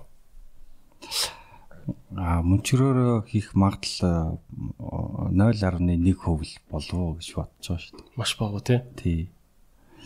Асуудал чи юунд нөхөр урт урт цаг хугацаанд байгаа байхгүй. 10 жилийн хугацаас хувь хүнд бол маш том хугацаа. Улс их орны хувьд бол тий бага хугацаа байхгүй. Тэгээ дээрэс нь оролцоо аягүй чухал. Ганцхан нэг хүний оролцоо гэхээс илүү эн чинь бүр системээр оролцох оролцоо. Дээрэс нь бүр гадаад одоо харилцагч нар одоо санхүүжуулагч нар тий одоо манай улс оронтой сайхан харилцдаг харилцаа хүртэл орж шүү дээ. Тэгэхээр энийг хүн хийн гэдэг бол нэг хүн хийн гэдэг бол ер нь бол боломж айгүй хомс ахгүй. Тэгэхээр бид нар яаж хийх юм бэ гэдэг асуудал гарна шүү. Тэгвэл одоо яах юм бэ? Тэгвэл би одоо юу гэдэг хоёул сууж байгаа уриалч хэл да. За монголчуудаа хэдүүлээ ирээдүгөө хараад ийм салбарыг одоо юу гэдэг шинээр байгуулахын төлөө 10 жилтэй одоо зөрөгтэй төвчээртэй гэхдээ зөв хандлагаар улс төргүүгээр энэ салбарыг одоо залуучуудаа хойч ирээдүйд зориулаад улсдаа зориулаад энийг нээя. Энийг одоо хийхийн төлөө хэдүүлээ зорилгоо нэгтгийа гэдэг. Уриалч хэл та. Яага болохгүй гэж. Окей тэгээ нэг газраас нэг спарк гарч ирэх үү тий. Тэгээ та ингээд яг энэ яг энэ санаагаа ингээ яриад энэ энэ сайд дарганчтай яриад явж ирсэн үү? Тэр үед яаж юу гэж яах юм? Гоо би тийм юус яриаг. Одоо би чамд л ярьж байгаа зүгээр би уушч мэдсэн зүйл чамд ярьж байгаа. Юус тийм яриаг. Огт тийм. Тод ярмаар байна миний бодлоор. Аа? Одоо ярьж штэ одоо тэгэл одоо гол нь хараа нэг хүн ярих гэдэг чинь сонин сонин штэ. Хэрвээ 100000 хүн ярих юм бол энэ төрийн бодлого болно штэ. Түүнээс хоёлоо залуучуудаа уриалах хэрэгтэй байхгүй. Энийг ус их орны бодлого болгоё. Төрийн бодлого болгоё. Тэ? 100000 хүн үсэх юм бол ч өөрөө мэдж байгаа штэ. Тий. Тэг чиний 100000 дагагч нэг юм үсэх юм бол чи хийж л тарна да. Тэгээ. Манай энэ сууг 100 мянган дагагчтай шүү. За тэгвэл 100 мянган за 100 мянган дагагч шүү дээ. Одоо Идрээ жин IT-ийн салбарыг хөгжүүлж тийм тийм хүсэх юм бол энэ өөрөө бас тийм. Та бол тэгээд барилгын салбараар жишээлж ярьж байна те. А 18 жилийн өмнө Янда гэж харагдажсэн салбар чи өнөөдөр бол болцсон байна. Тим юм чи IT ч гэсэн болно шүү дээ гэх гээд байна те. Тий, яг үнэ. Аха. Тий. Аха. Юу а Одоо та ер нь өөрийнхөө хүүхдүүдийг юу юунд бэлдэж чинь хүмүүс ингэж байна шүү дээ. Ирээдүй амар өрсөлдөөнтэй болно. Хүүхдүүдэд эртгэн бэлтээ гэлдэг шүү дээ. За хоёлаа энэ бүр улс их орны бага хүүхэд гэж том зураг ярьж байгаа таны дөрөв хүүхдийг ярэ. Та дөрөв хүүхдээ яг яг юу юмд нь бэлдэж чинь яаж юм авиас бэлгийг нээж чинь. За яг оо дайгу сонио хэцүү асуулт байна. Энэ одоо өөрийнхөө хүүхдийг одоо сайн бэлддэг байж одоо ингээл баахан боловсрал яллаа гэл тийм бас одоо таны хүүхдүүд төр яг прешэр ирчих үед яг би зүгээр зүгээр жишээгээр ярил л да хүүхд өөрөө аз жаргалтай байх хэрэгтэй түрүү биесэн манай хүүхэд бол одоо том хүү бол одоо сан сургуулийн алт медальт төгссөн. Тэгээд одоо Америкт Америкт бол менежментийн чиглэлээр эдийн засгийн чиглэлээр сурчаа. Тэгээ би ер нь бол ингэдэг миний хандлага бол арай өөр л ер нь хүмүүсийн бодож байгаас За буруу буруу шаахдаг ч гэдэг юм. Би хүүхдүүдэд бие даал гэж хэлдэг байхгүй. Тий. Бие даах хэвээр. Бие даах хэвээр. Бие даах чинь хүндлэгийн зүгээс би жоох нөгөө түрүү хэлсэн шүү дээ нөгөө тренер шиг ханддаг. Би одоо багш сургууль хүмүүжүүлэгч гэдэг талаас нь ч тийм үү. Тийм маягийн. Би хүүхдүүдийнхээ амьдралд хүүхдүүдийнхээ хүсэл сонирхол ирмэлзэл дотор биш те. Ерөөсө хотолдож орохыг хүсдэг байхгүй. Гэхдээ би яг хажууд нь ингээд алдаа хаана гарах вэ? Тэрэн дээр нь одоо жоохон засаж янзалж өгөөд зааварчлаад ивэд ивэд тий. Тэгээ хамгийн гол чинь гол зүйл юу вэ гэхээр хүүхэд өөрөө маш хэмжээнд алдах хэрэгтэй байхгүй? Алдаа гэдэг чинь амар чухал зүйл байхгүй. Амжилтын хамгийн чухал зүйл алдаа. Тэгэхээр асар их алдах хэрэгтэй. Таашаа ингээд жижигхэн сандалнаас унаж үзэх хэрэгтэй байхгүй юу? Унаж үзсний дараа би ер нь далчханах юм бол унаад амар өөрийгөө өвтөх юм ингээ ойлгох. Энэ чинь ингээд төлөвшил гэдэг юм чинь төвчээр хатуужл бий болгоно гэдэг чи өөрөө амар их зовж үзэж те. Тэрний дараа л хүн ингээд болох гэдэг шүү дээ те. Айгүйх алдаал алдаал гарах. Айгүй олон юмнуудыг оролдуулах хэрэгтэй. Хамгийн гол асуудал нь ерөөсөө ингээд яг би хинбэ гэдгийг олж тодорхойлохын тулд айгүй олон юмыг олж хийж үзэх хэрэгтэй те. Та тэр боломжийг өгөх ёстой тийм. Би тэрийг нь одоо хангаж өгөх ёстой. Юу гэдэг миний одоо гол үр бол тэр байхгүй.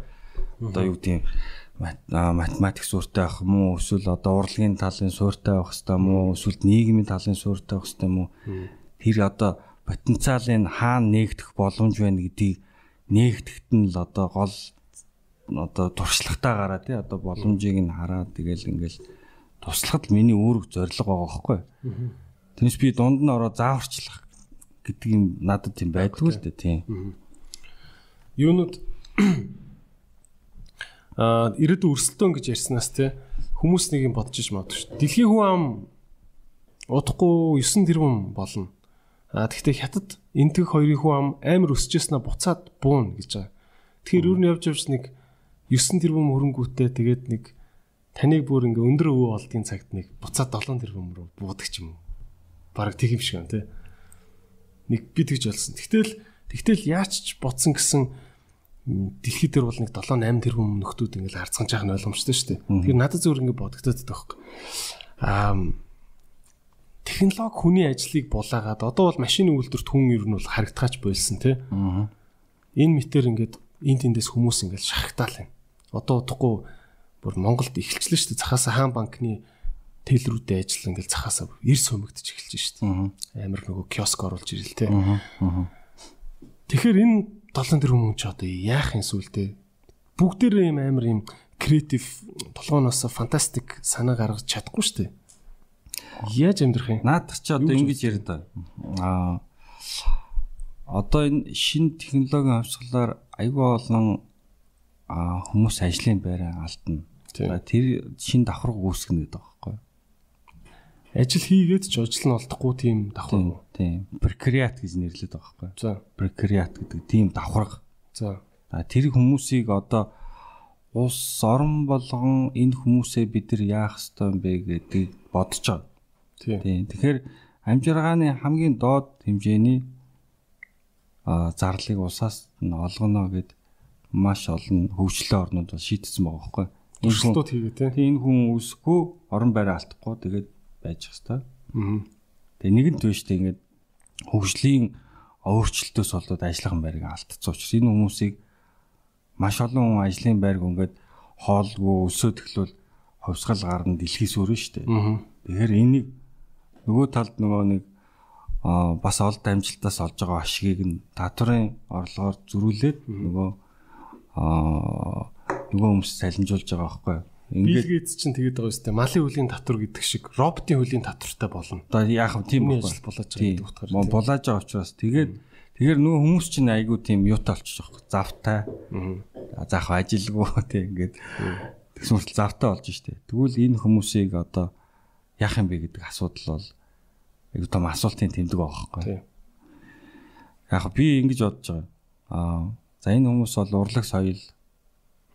Дээрэс нь сошиал ертөнц. Ихэнх хүмүүс бол сошиал ертөнц рүү орно.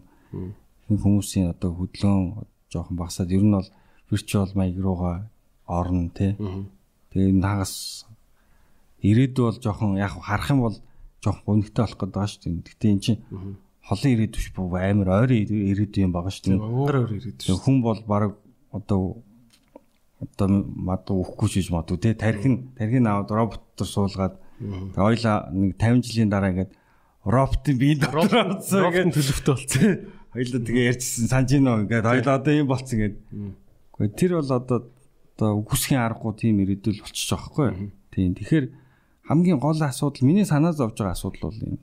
Одоо манай ах нар бол ингээд сайхан ингээд зам яриад нэг цахилгаан станц яриад 30 жил боллоо шүү дээ. Тийм. Би тэгэхэд тэр одоо тэр цахилгаан станц хэрэгтэй ч юм уу? Тэр төмөр зам хэрэгтэй ч юм уу? Ингээд бүх юм хүний өмнөөс роботууд хийгээл энэ технологи хөгжсөн дронууд хөгж юм зөөгөөд машинууд нь жолоошгүй болсон. Ингээд тийм руу ингээ хараад байдаг. Нөгөө эргээ харахаар нөгөөдөл чи ингээ өөр хоо хошоол хараад нөгөө хойтлохоо л юм яриад байгаа байхгүй чи чи өчигдөр тэгээ байстай чи ингэж алдаа байстай гэл ингээд нэг чи тэгэхэд идж байгаа үстэй гэл. Тийм. Гэтэл чи ингээд эргээд ингээд ирээдүг бол харах юм бол энэ аимшигтай юм сони ирээдүй байгаа байхгүй. Тэгэхээр бид нар миний хувьд бол нэг юм үзэл бодол одоо юу гэдэг юм. Би бол Монгол хүний авиас чадвар биелэхт бол амар итгэдэг. Бид нар одоо энэ хүнд хэцүү нөхцөл байдалд дасан зогцож амьдрахын тулд амт тэмцсээр байгаад бидний ген бол штэ айгүй өндөр хөрөх чадвартай болсон байдаг. Энэ бол Монгол хүний үндсэн давуу тал واخхой.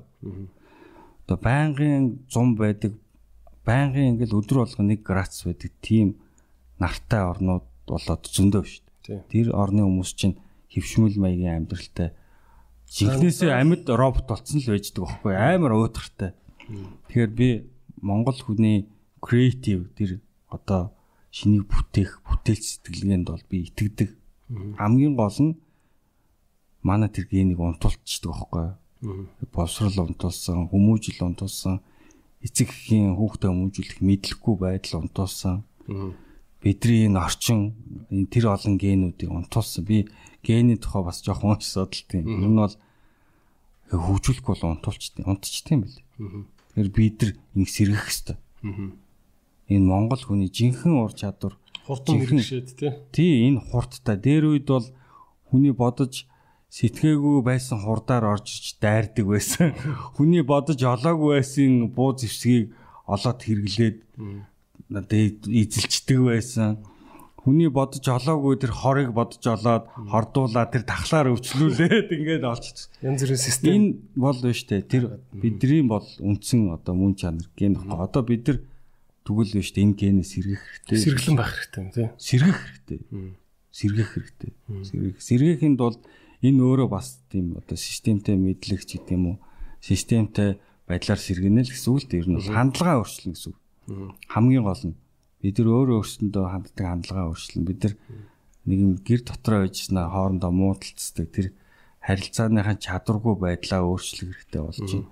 Бид нар бүтээлч юм уу мэтгэлцээнийг те одоо тоо баримт дээр одоо учир шалтгаантай. Тэр энэ энэ асуудлаа мэдж ярь мэтгэлцдэг болмоор байна ингээд.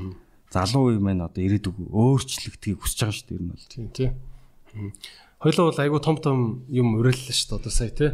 Монгол улс IT-ийн салбар босч ирж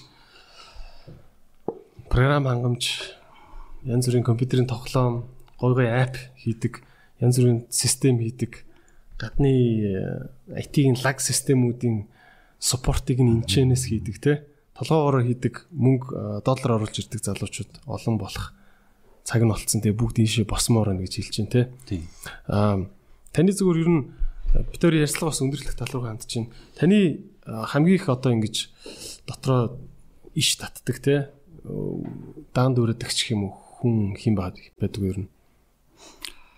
Аа за яг би даган дүүрэдэг хүмүүс юм бол яг нөгөө би тарих судалдаг байхгүй. Аа. Жохон юм. Тэгээ яагаад тарих судалдаг болсон бэ? Бас түүх сонир л та. Тэгээ эхлээд би нөгөө бизнес дээр айгүйх нөгөө алдсан гэж ярьжсэн. Тэгээд бизнес чинь өөрөө шийдвэр гаргалтад нь хаанаас эхэлдэг юм?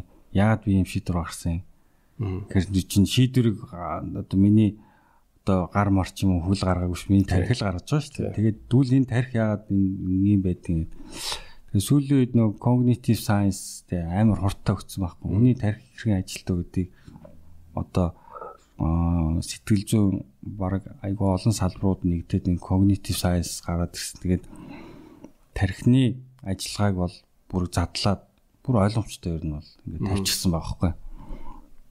Тэгээ би тэр талаасаа айгүй их тийм ном сон одоо эмхтгэл судалгааны юм уншдаг.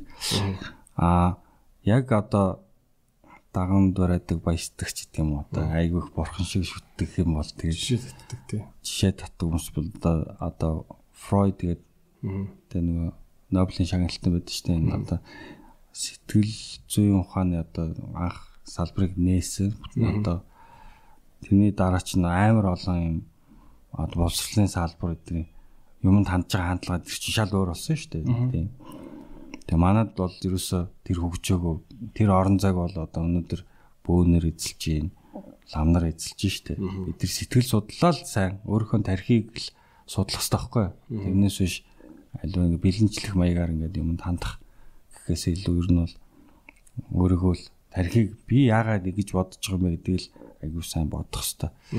Тэгэхээр явсаар од ер нь бол тэгээд хүний бүх амьдрал, хүний бүх бодол, санаа, шийдвэр юу гэдэг нь тархин дотор орцсон учраас би тийм cognitive science дээр л айгүйх тийм төвлөрч уншиж байгаа. Тэгээд одоо нэг дэлхийн алдартай 50 одоо сэтгэл зүй судлалын Нобелийн шагналтай академик доктор профессор гэдэг нэг жагсаалт байдаг шүү дээ. Тэдрийг бол яг хав ерөөдөө ингээд даган дуурайд судалдаг. Тийм.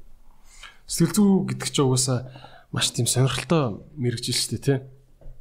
Энэ мэрэгчлэр тэгээд яг уу ингэж сургууль соёлд явж чадахгүй байлаа ч гэсэн ямар ямар хаанаас нь эхэлж судлал зүгээр гэж боддог вэ? Одоо хідэн ном барьж авах уу? Та юу санал болгохгүй яг сэтгэл зүйч болмоор байна. Сэтгэл судалмаар байна гэж байгаа хүмүүст. Яг уу нөгөө Орос Монгол за Казахстан, Беларусь гэдэг энэ хуучин зүйл толгойд улсын энэ энэ бүс нутагт бол нь штэ сэтгэл судлал ерөөсө хөгжүүлэг байхгүй. Маш бага хүчсэн. А барууны ертөнцийн штэ. А сэтгэл судал дээр суурилж штэ. Бүх юмда хандаг хандлагаа өөрчилсөн байхгүй. Хөв хүн, бизнес, политик од юу гэдэг. Яг энэ чинь хам гол асуудал чинь тархин дотор хүн яаж юмыг хүлээж авч байгаа тэ яаж хэрхэн хариу үзүүлэх вэ энэ болгон тарих дотор байдаг ч сэтгэл судлалыг нэг тавьж байгаа нэг тавьж байгаа тэндээс бүх юм зурж эхэлсэн байхгүй юу? Энэ бол тийм. Тэгэхээр бид нар одоо сэтгэл суд интернетээр дүүрэн байгаа. Ер нь бол ингээд интернетээр дүүрэн байгаа. Ингээд юмыг судлаа гэх юм бол одоо чи чинь ханс эхлэхүү гэдэг нэг билийн асууж штэ. Тийм. Тэгэхээр юу гэдэг за энийг л уншчих гэдэг чи өөрөө айгу буруу бас хандлага واخхой ер нь бол тий зүгээр би айгу буруу хандлагатай асуулт бидэн ч гэсэн асуулт тий тэгэхээр зүгээр л ерөөсө би нэг судлаа гэд хүн өөрөө хүсэх юм бол чин сэтгэлээсээ өсөх юм бол хариуга хаанаас ч олно шүү дээ тэгэхээр зэрэг зүгээр судлаа гэдэг тийм үзэл бодол зорилгоол тавьчих хэвээр тэгээд тэр чинь тэрний дараа бол бүх юм хаалганууд нэгдэл явна. Яагаад судлах гэдэг юм гэдгээ өөрөөсөө асуугаад тийм. Яагаад бол энэ дэр чинь амар олон ном сонин сэтгүүл амар олон юмуд. Эн чин аль нэгийг гол болгоод ерөөсөө эн чин ганцаараа л ин шүү лаг шүү гэдэг тийм байдаггүй байхгүй. Эн чин маш олон юм дундаас ингээ хооронд нь холбож нийлүүлээд уншаад дэнслээд тий хооронд холбоог нь гарах хэвэл асуудал байхгүй. Та чин мангар их юм уншдаг юм шүү дээ тий. Таны офисаар очихоор л нэг нэг тийм тийм уншлаа, ийм ийм уншлаа, тэнд ингэж бичсэн байна гэл бөө юм уншсан. Та ер нь унших татлын талаар юу зөвлөх вэ одоо ялангуяа залуу үзэгчдэд те та хэрэг уншиж ийн ер нь Гэхдээ одоо сүүл Орс англи уншдаг шүү дээ. Сүүлийн үед биш дээ. Ерөөс ном ном уншиж чадхаа байсан нөгөө хүүхд орой ажилла таарч одоо охинтойгоо ноцолдог байхгүй. Тэгээ умдаа умдтлаа ноцолдог. Тэгээд аа ер нь бол яг зүгээр би номыг уншсан шалтгаан нь бол маш энгийн л дээ. Ер нь ингээд бизнес айгу хүнд байдалд ороод ингээл ингээл яхаар хүн хайд гарц гаргалгаа хайд юм л би юм би асуудал хаана байна вэ гэд би альва асуудалд ер нь бол бусдыг буруу чихээс илүү нь өөрөөсөө хайдаг байхгүй. Тэгээд өөрөөсөө л ингээ өөрчлөлтийг хайгаа явж байгаа тэгээд тэгээд эндээс яг миний маш их номнууд уншсан эхлэл бол 17 жилийн өмнөөс эхэлсэн байхгүй. Тэгээд тэг хүн ер нь бол ингэдэм билээ. Ингээд амар олон ном уншсны дараа ямар хогийн номнууд их уншсан бай гэж боддог байхгүй. Тэгтээ айгүй сонирхолтой нь тэр дундаас яг өврийн нэг 10 ном олд авдаг. Тэгээ өөрийнхөө номыг олж авахын тулд мянган хогийн ном унших шаардлагатай болж таардаг байхгүй. Тэгэхээр альва зүйлийг юу гэдгийг нэг ном уншичаад тэр энэ нэстэ бодит зүйлшүү лаг шүү энэ л мундаг шүү гэвэл бас буруу болчихж байгаа юм бол. Тэгэхээр нэг асуудал дээр одоо юу гэдэг нэг ном гэхээс илүү баг 20 ном тойруулж уншиж байгаа. За ерөнхийдөө бол дүр зураг юм байна гэдэг нь харагддаг учраас явах руу л явж юм. Тий, тий. А явандаа бол хүн уншаад ингээ яв тийм экспириенстэй туршлагатай болохоор хүн ер нь бол ингэн за хурдан уншаад гүйлгээ харчих ном гэж байна. А яг ерөнхийдөө дундаас нь хэрэгтэй юмнуудаа авъя гэд ингээд аа цохож унших цохоод унших юм байна. Аа бүр ингээд бүр детальчлсан гүйлбэр өрн ингээд юм алт шиг алмаас шиг үнэтэй айгүй цөөхөн номнууд байдаг хөөхгүй. Одоо тэр жишээ нь одоо хамгийн сүүлд гарсан Ray Dalio-гийн ном байна л тэр. Одоо би тэрийг баг өөрийнхөө ном болсон. Ray Dalio Principle гэдэг ном байдаг шүү дээ. Зарчим гэдэг Монгол дээр орчуулагдсан. Тэр гайхамшигтай ном. Тэр зөвхөн хувь хүний бизнесийн амьдрах бүх гарын авлага болоод байсан. Ерөөсөө өгүүлбэр болгоно л алмаас аахгүй. За.